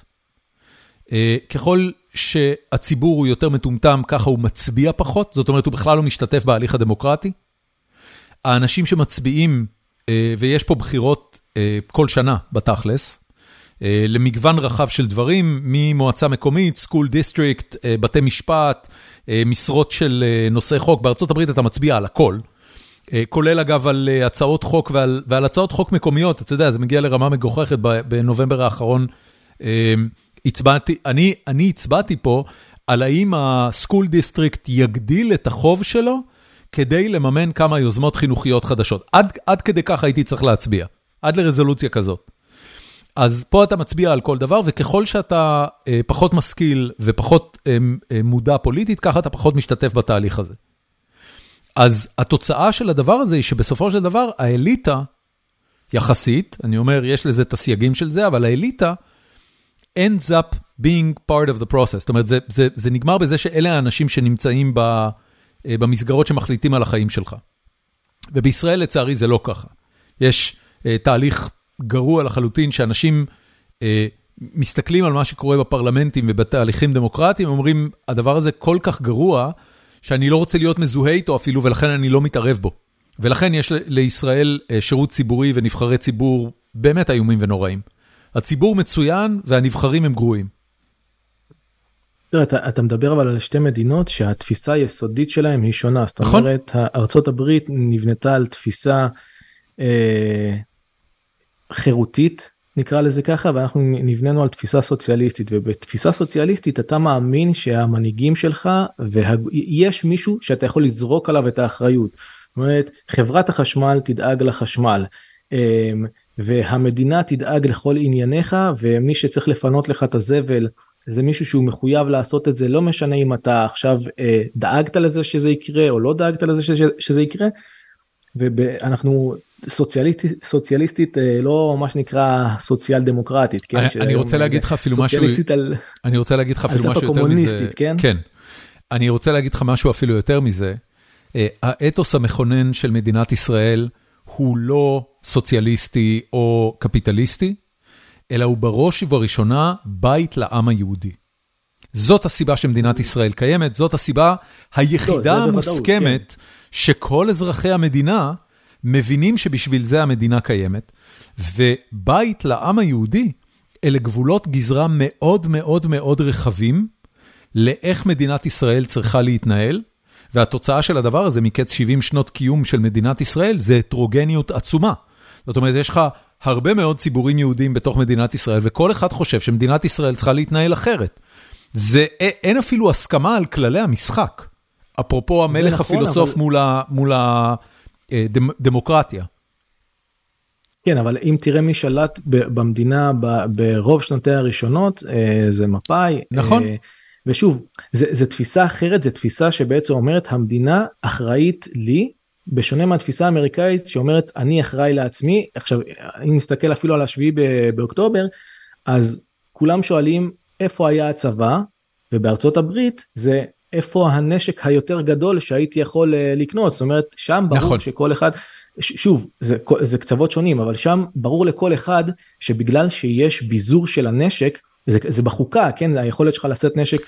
זה, זה יותר אגב, מזה, אוריאל... בגלל שמדינ... שארצות הברית נוסדה כהתנערות משלטון המלוכה הבריטי, אז מלכתחילה ה-founding fathers, האבות המייסדים של האומה האמריקאית, הכניסו built in לתוך החוקה את האפשרות של אזרחים להתקומם כנגד כל שלטון שיקום במדינת ישראל, וזה הסיפור עם הנשק.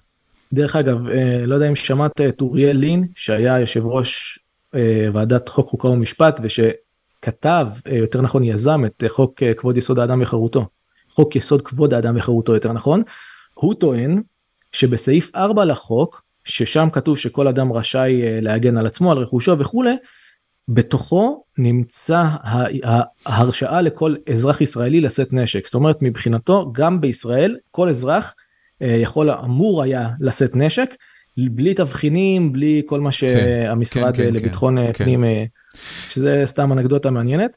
תקשיב, אנחנו, עכשיו... מתחיל, מתחיל להיגמר לנו הזמן, ואני רוצה רגע לנסות לכנס את הדיון, כי אתה יודע, גם כשקבעתי איתך את הפרק הזה וגם כשעליתי אליו, לא ידעתי איך אני אקרא לו. מה, מה הולכת להיות הכותרת של הפרק הזה מבחינתי, ויש לי רעיון למה הולכת להיות הכותרת. אה, אבל אני רק, אני אני אשאל אותך בתור מי הוא בוודאי גיק הרבה יותר גדול ממני של, של דוחות מודיעין ושל מידע גיאופוליטי. מה אתה חושב מדינת ישראל הולכת לעשות ב-90 הימים הקרובים, בשלושת החודשים הקרובים, עם המלחמה ועם מה שיקרה מיד אחריה? אז הסיבה שבכלל עכשיו לאחרונה התחלתי לדבר על הנושא, זה שאם דיברנו על ארה"ב מול ישראל, אני מאמין, וזה מה שגם התגלה בשביעי באוקטובר, מוסדות המדינה פשטו רגל, והאזרחים הם אלה שבאו ולקחו אחריות, אזרחים חלקם אה, לוחמים שהלכו ולחמו על דעת עצמם, נכון. אה, ארגונים אה, שדואגים למפונים, ארגונים שדואגים לחטופים, ואני מאמין שהתחום הצבאי ביטחוני, המודיעיני, האזרחים הפקירו אותו בגלל שהוא תחום סודי, בגלל שיש עליו פחות מידע, בגלל שאנשים מגיעים פחות מהרקע הזה, ואני רואה כאיזושהי שליחות קטנה שלי, אה, להפוך את האזרחים ליותר מעורבים בתחום הזה, כי אני מאמין שהמערכת וכל מערכת, אם אנחנו נזרוק עליה את האחריות באופן מוחלט, היא תיכשל, ואני מנסה למצוא פתרונות שהם לא פתרונות אה, פרסונליים. זאת אומרת, גם אם יתחלף ראש ממשלה,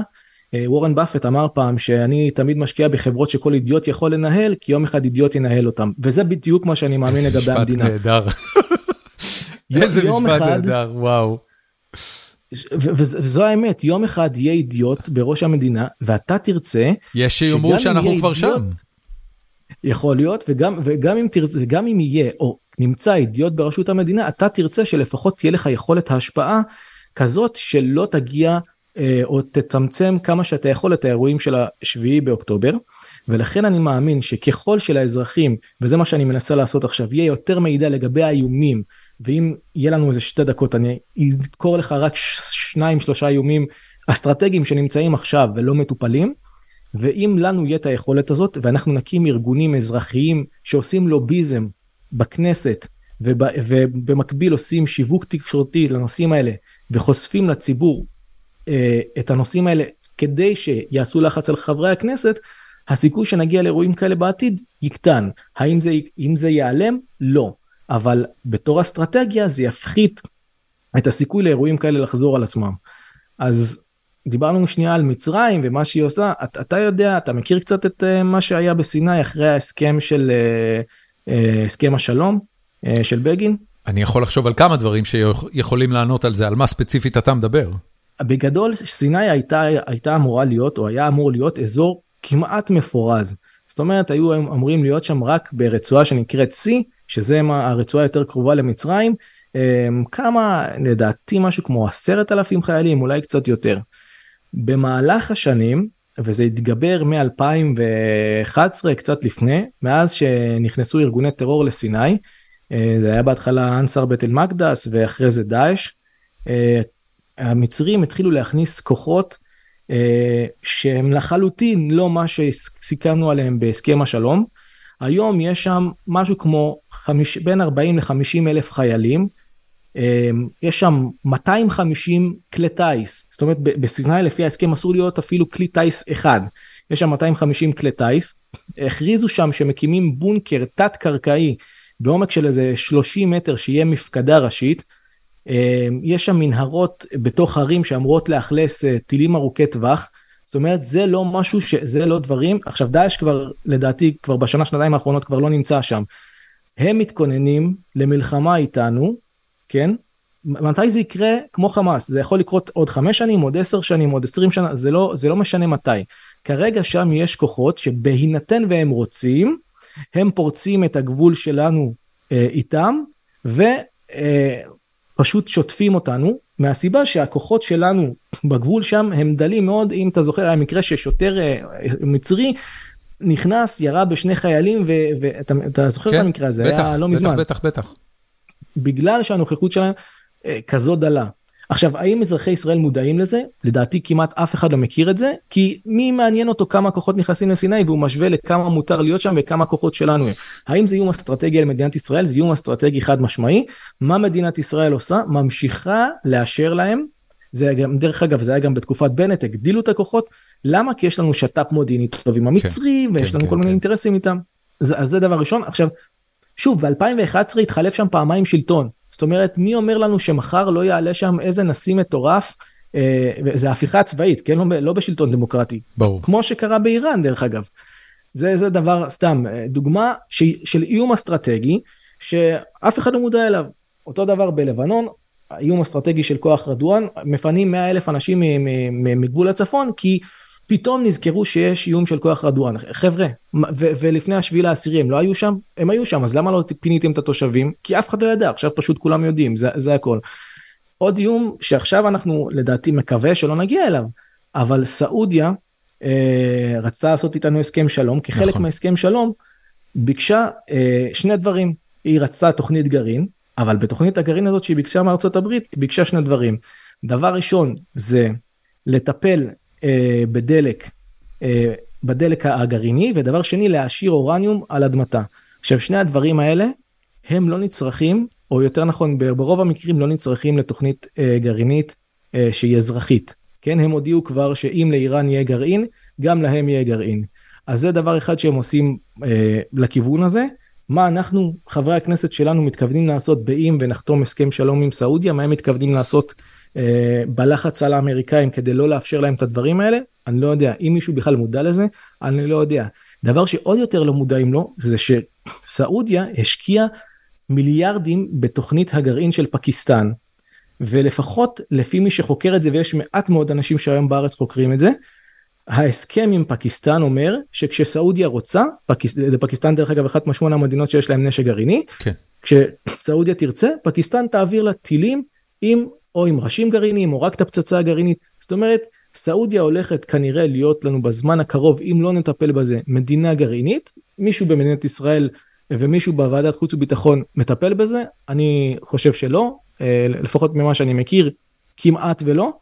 איום אסטרטגי על מדינת ישראל כמו איראן, כן, זה שסעודיה עכשיו נחמד לה איתנו זה סבבה מחר, זה אה, יכול להיות בדיוק כמו שקרה עם השעה באיראן, מתחלף שלטון, לסעודיה יש נשק גרעיני ואנחנו באיום אסטרטגי, מדינה שקרובה אלינו הרבה יותר מאיראן. כן. תקשיב, אני רוצה, אני, אני, בוא נעצור פה, זה היה מספיק מפחיד לפרק אחד. אה, אני רוצה רק לשאול אותך שאלה שמסקרנת אותי מהרגע שעליתי איתך לשיחה. עלית לזום והשם שמופיע בזום זה איסרא אחמד. אני, אני חושב שמישהו השתלט לי על ה... או שינה לי את השם בזום אה, מתישהו ואף פעם לא טרחתי לשנות את זה. אה, אתה לא מכיר בכלל את השם הזה? לא, אין לי מושג. מה זה, זה על הלפטופ שלך? מה זה? כן. ואתה... זה מאוד משעשע. אה, אה, אין לך מושג מה זה איסרא אחמד. לא, לא אני לא עולה לשיחות עם ערבים בשם בדוי, אה, עדיין לא. צריך לשנות את זה האמת, זה חשבון אני פחות, פחות משתמש בזום יותר בגוגל מיט אז יוצא לי פעם באף פעם להיזכר בזה אז ואז קודם כל אני אגיד לך שאיסרא אחמד האיות המדויק של השם הזה היא סטודנטית באוניברסיטת ניו-המפשר. היא שם כבר חמש שנים, אם אתה רוצה לדעת, לפחות לפי לינקדאין. וואלה. וזה מאוד מאוד מעניין. יש לה גם טוויטר, עם, אה, סליחה, טיק טוק, עם, אה, עם 122 עוקבים. אה, זה שם של, של מישהי שהיא ידועה, כאילו זה לא, פיגורה? לא, היא לא ידועה, אני רק אומר לך מה קורה כשעשיתי גוגל לישראל אחמד. אבל, לא אבל זה, זה, זה באמת סקרן אותי, כאילו, אתה לא יודע איך זה, איך זה קרה. אין לי מושג.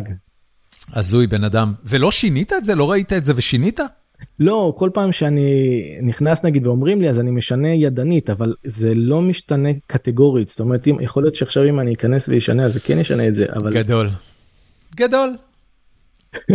אוקיי. um, קודם כל אני אאחל לך חג שמח. עומר, תודה, תודה רבה על, ה, על השיחה הזאת, אה, היה לי גם, אה, גם לעונג וגם מקחים. הפחדת אותי עד עמקי נשמתי אגב. אתה יודע, אני עליתי לשיחה איתך, ו...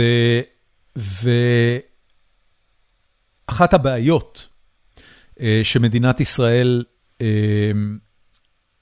חובה, אנחנו חיים בעידן של אינפורמציה, ובכל אחת מהזירות שמדינת ישראל מעורבת בהם, ותודה לאל, מדינת ישראל לא אה, ממעיטה בזירות, אלא רק הולכת כן. ומוסיפה זירות. יש לנו את הזירה הפלסטינית, בהתחלה זה היה רק המדינות שמקיפות אותנו, היינו מדינה מוקפת אויבים, אז היה לך מצרים, סוריה, ירדן, לבנון. עכשיו זה כבר הרבה יותר רחוק מזה, זה כולל את איראן, זה כולל את ערב הסעודית, זה כולל את, טורקיה, פתאום זה חזית, אה, אה, תימן הפכה עכשיו לחזית. אתה אומר, הזירות רק הולכות אה, ומתרבות, ואף אחת מהן לא באמת נפתרת, וכל אחת מהן הופכת לזירה שמצריכה משאבים וקשב, ומה לעזאזל עושים עם הדבר הזה. זאת אומרת, מדינת ישראל באמת אין לה את המשאבים ואת רוחב הפס להתמודד עם כל הזירות האלה. והיא לא פועלת כדי למזער את הסיכון בזירות האלה. לאור מה שאתה אומר, הזירה המצרית שבה יש שקט יחסי ושיתוף פעולה ביטחוני יחסי, ברור שהיא תקבל הכי פחות תשומת לב. נכון. אבל צריך להסתכל גם על גודל האיום, לא רק על uh, האם הוא שקט, כמו שבעזה החמאס מורתע, בסדר, נכון, אבל מה קורה אם הוא לא מורתע? וזה בדיוק מה שאנחנו מקבלים בשביעי לאוקטובר. השאלה זה לא מה, מה הם חושבים, אלא מה יש להם. ובמה שיש להם, האיום במצרים גדול לאין ארוך מהאיום של אה, יו"ש ועזה ביחד. פשוט אה, כרגע לצה"ל, בגלל שצה"ל קובע את היעדים לעצמו, אז פחות מעניין אותו להתעסק ב... אתה חושב שגם יש עניין פוליטי שם, שה, שהעובדה שזה ממשלת ימין אה, אה, מאוד אה, נוטה לכיוון המתנחלי, גורמת לאיו"ש לקבל תעדוף ביטחוני אה, עודף על אזורים אחרים במדינה מבחינה, אתה יודע, ביחס לצפון, ביחס לעוטף עזה? אני חושב שלפחות ב-20 שנה האחרונות, לא, לא, לא יודע כמה ממשלות, לא זוכר כבר כמה ממשלות התחלפו, אבל אף אחד לא, לא הפנה לשם קשב. אה, אני לא חושב שזה ספציפית בגלל הממשלה הנוכחית, זה פשוט, זה פשוט לא בקשב. כאילו, כמו שאתה אמרת שאזרחים לא רוצים אה, להפחיד את עצמם, אז ככה גם פוליטיקאים ומדינאים לא רוצים להפחיד את עצמם, ואם יש זירה פחות להתעסק בה כי יש שם שלום, אה, אז למה להתעסק בה? כן. אה, טוב.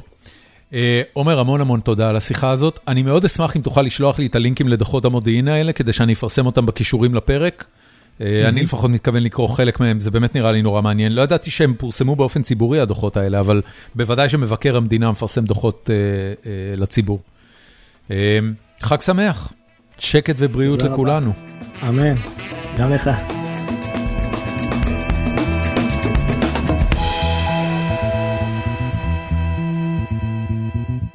תודה שהאזנתם לשיחה שלי עם עומר הללי, ואני מקווה שהחכמנו. השיחה איתו לא הייתה קלה.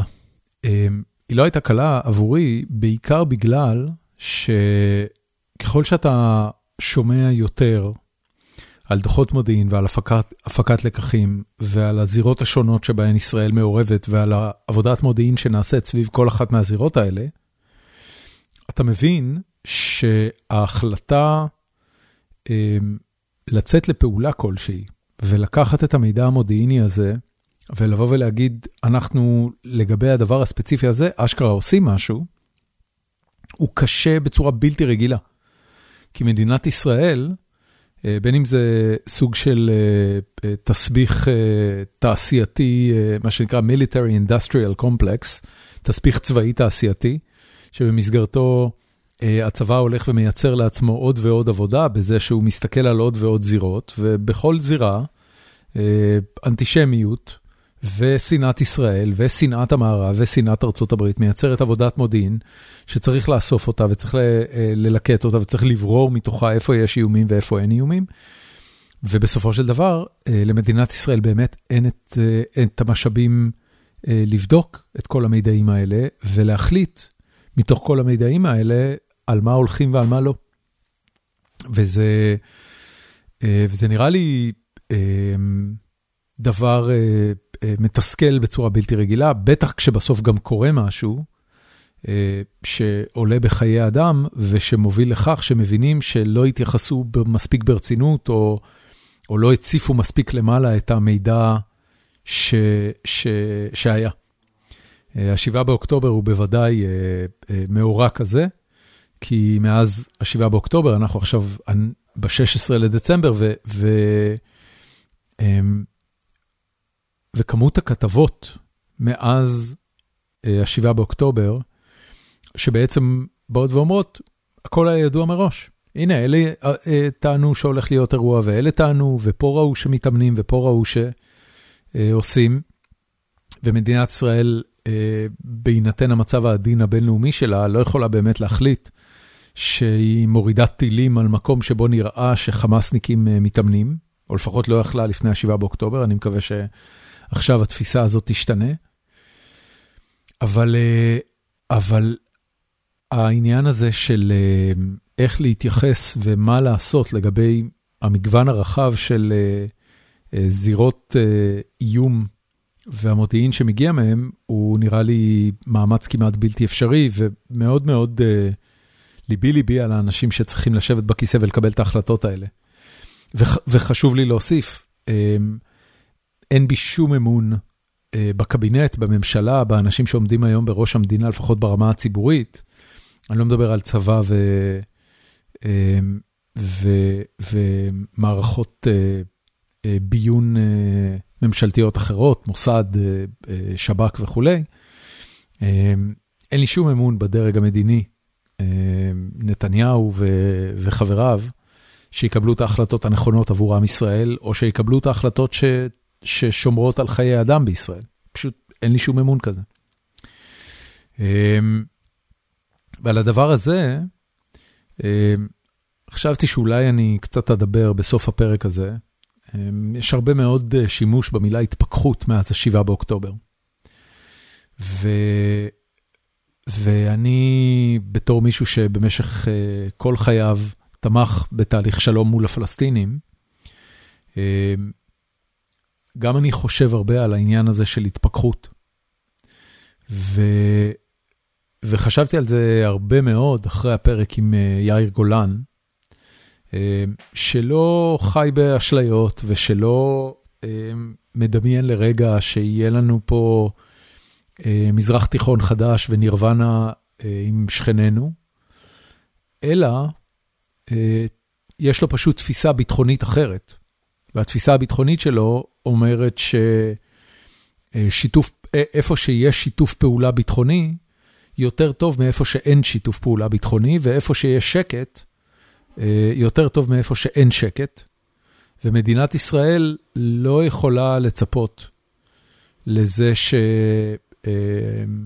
אשתמש בביטוי מאוד מאוד שטחי, הערבים יתחילו לאהוב את היהודים. יש הרבה סיבות למה זה לא קרה.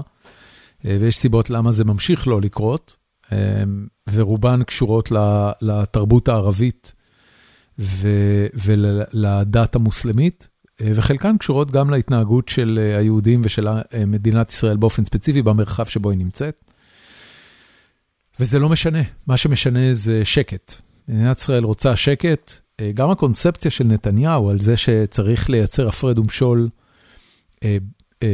בין הפלסטינאים בעזה לפלסטינאים ביהודה ושומרון, ודרך זה למנוע את הקמתה של מדינה פלסטינאית, בסופו של דבר הייתה אסטרטגיה של מה שקראו לו ניהול הסכסוך ויצירת שקט. או לפחות זה מה שהוא חשב שהוא מייצר. היום אנחנו מגלים שהוא, שהוא לאט לאט האכיל מפלצת שהלכה והתעצמה והתפרצה על מדינת ישראל בשביעי לאוקטובר. בצורה מאוד דרמטית. ו, ובמובן הזה, אני לא חושב שיש לי איזושהי התפכחות אישית, מעולם לא חשבתי שחמאס בעזה, יש שקט מהם. אין שקט ממקום שבו זורקים עליך רקטות בלי הפסקה. ומדינת ישראל התעסקה בהכחשת מציאות הרבה מאוד שנים סביב מה שקורה בעזה. ואף אחד לא, לא עשה את המוות לממשלה, בין היתר כי זה נתניהו, והבן אדם הוא, הוא השקרן הכי גדול שאי פעם עמד בראש מדינת ישראל, ולכן כשהוא שיקר את השקרים שלו על זה שהוא יביא ביטחון, והוא היחיד שמביא ביטחון, האמינו לו. וכל עוד זה לא יתפוצץ בפנים, אז הכל בסדר, והנה עכשיו זה יתפוצץ בפנים, אז עכשיו צריך להתמודד עם זה. אבל, אבל איפה כן התפכחתי? הדבר הראשון שהתפכחתי לגביו, או שיניתי את דעתי לגביו, זה שכמו הרבה מאוד אנשים חשבתי שיש דבר שנקרא לנהל את הסכסוך, שאפשר לחיות עם, עם דורות שגדלים על אתוס שבמסגרתו בסוף, בסוף, בסוף, בסוף, בסוף, בסוף, ישמידו את מדינת ישראל ובמקומה תקום מדינה פלסטינית. אי אפשר להשלים עם אתוס כזה, אי אפשר להשלים עם אתוס כזה מהצד של הרשות הפלסטינית, ואי אפשר להשלים עם אתוס כזה מהצד של חמאס, ואני חושב שטוב תעשה מדינת ישראל אם תגלה פחות סובלנות לעניין הזה. יש לזה השלכות, לצערי. וההשלכות יכולות להיות גם פעולה צבאית וגם התנהלות מדינית. אבל, אבל, אבל האנשים המכנים את עצמם פלסטינים, במרחב של מדינת ישראל, בגדה המערבית ובעזה, אם הם לא יוכרעו בצורה שתבהיר באופן חד משמעי ולתמיד, שמדינת ישראל לא הולכת להיעלם, ש... שהם צריכים להתחיל לחנך את הילדים שלהם על שלום בין העמים ועל חיים לצד מדינת ישראל, אז לעולם לא תהיה מדינה פלסטינית. ו, ואני חושב שלו אני הייתי היום, לו הייתי היום נדרש להצביע בבחירות ישראליות, הייתי מציב את הדבר הזה כתנאי. אני לא יודע מי במערכת הפוליטית בכלל מדבר על זה, ואני לא יודע איך בכלל עושים את זה. כי זה באמת עניין שכבר ברשות הפלסטינית לפחות, מאז הסכמי אוסלו, מאז אמצע שנות ה-90, למעלה מ-30 שנה כמעט, או כמעט 30 שנה, מדינת ישראל חיה בסדר ובשלום עם ישות פלסטינית, אוטונומיה, אם תרצו, שמחנכת את הילדים שלה, אני לא יודע אם היא מחנכת אותם להשמדת ישראל, אבל היא בוודאי מחנכת אותם על האתוס של... של התקומה הפלסטינית ו, והמדינה הפלסטינית שהיא תהיה בסוף מהים עד הנהר. וזה משהו שמדינת ישראל לא יכולה אה, לחיות איתו יותר. מאוד מאוד מאוד משמח אותי מה שקרה בשבועות האחרונים אה, סביב האוניברסיטאות, והעובדה שיהדות ארצות הברית ויהדות העולם אה, באה ואמרה את הדברים כפשוטם, מהים עד הנהר זה genocide, זה קריאה ל genocide. והפסיקה להיות טולרנטית ל shit הזה. הרבה אנשים מדברים על אנטישמיות וכולי, אני אומר לכם, אין פה עניין של אנטישמיות, יש פה עניין שהיהודים באמריקה החליטו לעשות עניין מה, מהדעות ההרסניות של האוכלוסייה הפלסטינית והפרו-פלסטינית ברחבי ארצות הברית. ואני חושב שזה הולך להיות אחד הנושאים המרכזיים במערכת הבחירות הקרובה, שהולכת להיות פה בעוד שנה, או, או שמתנהלת כבר והולכת, הבחירות הולכות להיות בעוד שנה, ואני מקווה שביידן יזכה, כי אוי ואבוי מה יקרה אם טראמפ אה, ייבחר, אבל אה, צריך להגיד שעם טראמפ, אני עוד פחות דואג לעניין האנטישמי, מכיוון שהוא באמת לא דופק חשבון לאף אחד, והוא לא מפחד לעצבן אף אחד, או את כולם יותר נכון. מהבחינה הזאת, אני יותר אופטימי מפסימי. אני גם רוצה להזכיר למאזיננו, אם במקרה הם שוכחים או לא יודעים את זה, יש עדיין יותר יהודים בארצות הברית מאשר מוסלמים, ובוודאי שליהודים של ארצות הברית יש השפעה יותר גדולה על ארצות הברית. מאשר למוסלמים של ארה"ב, ואני מקווה שכך זה גם יישאר. אני רואה שאני כבר מדבר 11 דקות, והאמת היא שיכולתי לדבר על זה עוד הרבה, אבל, אבל אני פשוט אעצור פה. אני מקווה שנהנתם מהפרק, ונתראה בפרק הבא.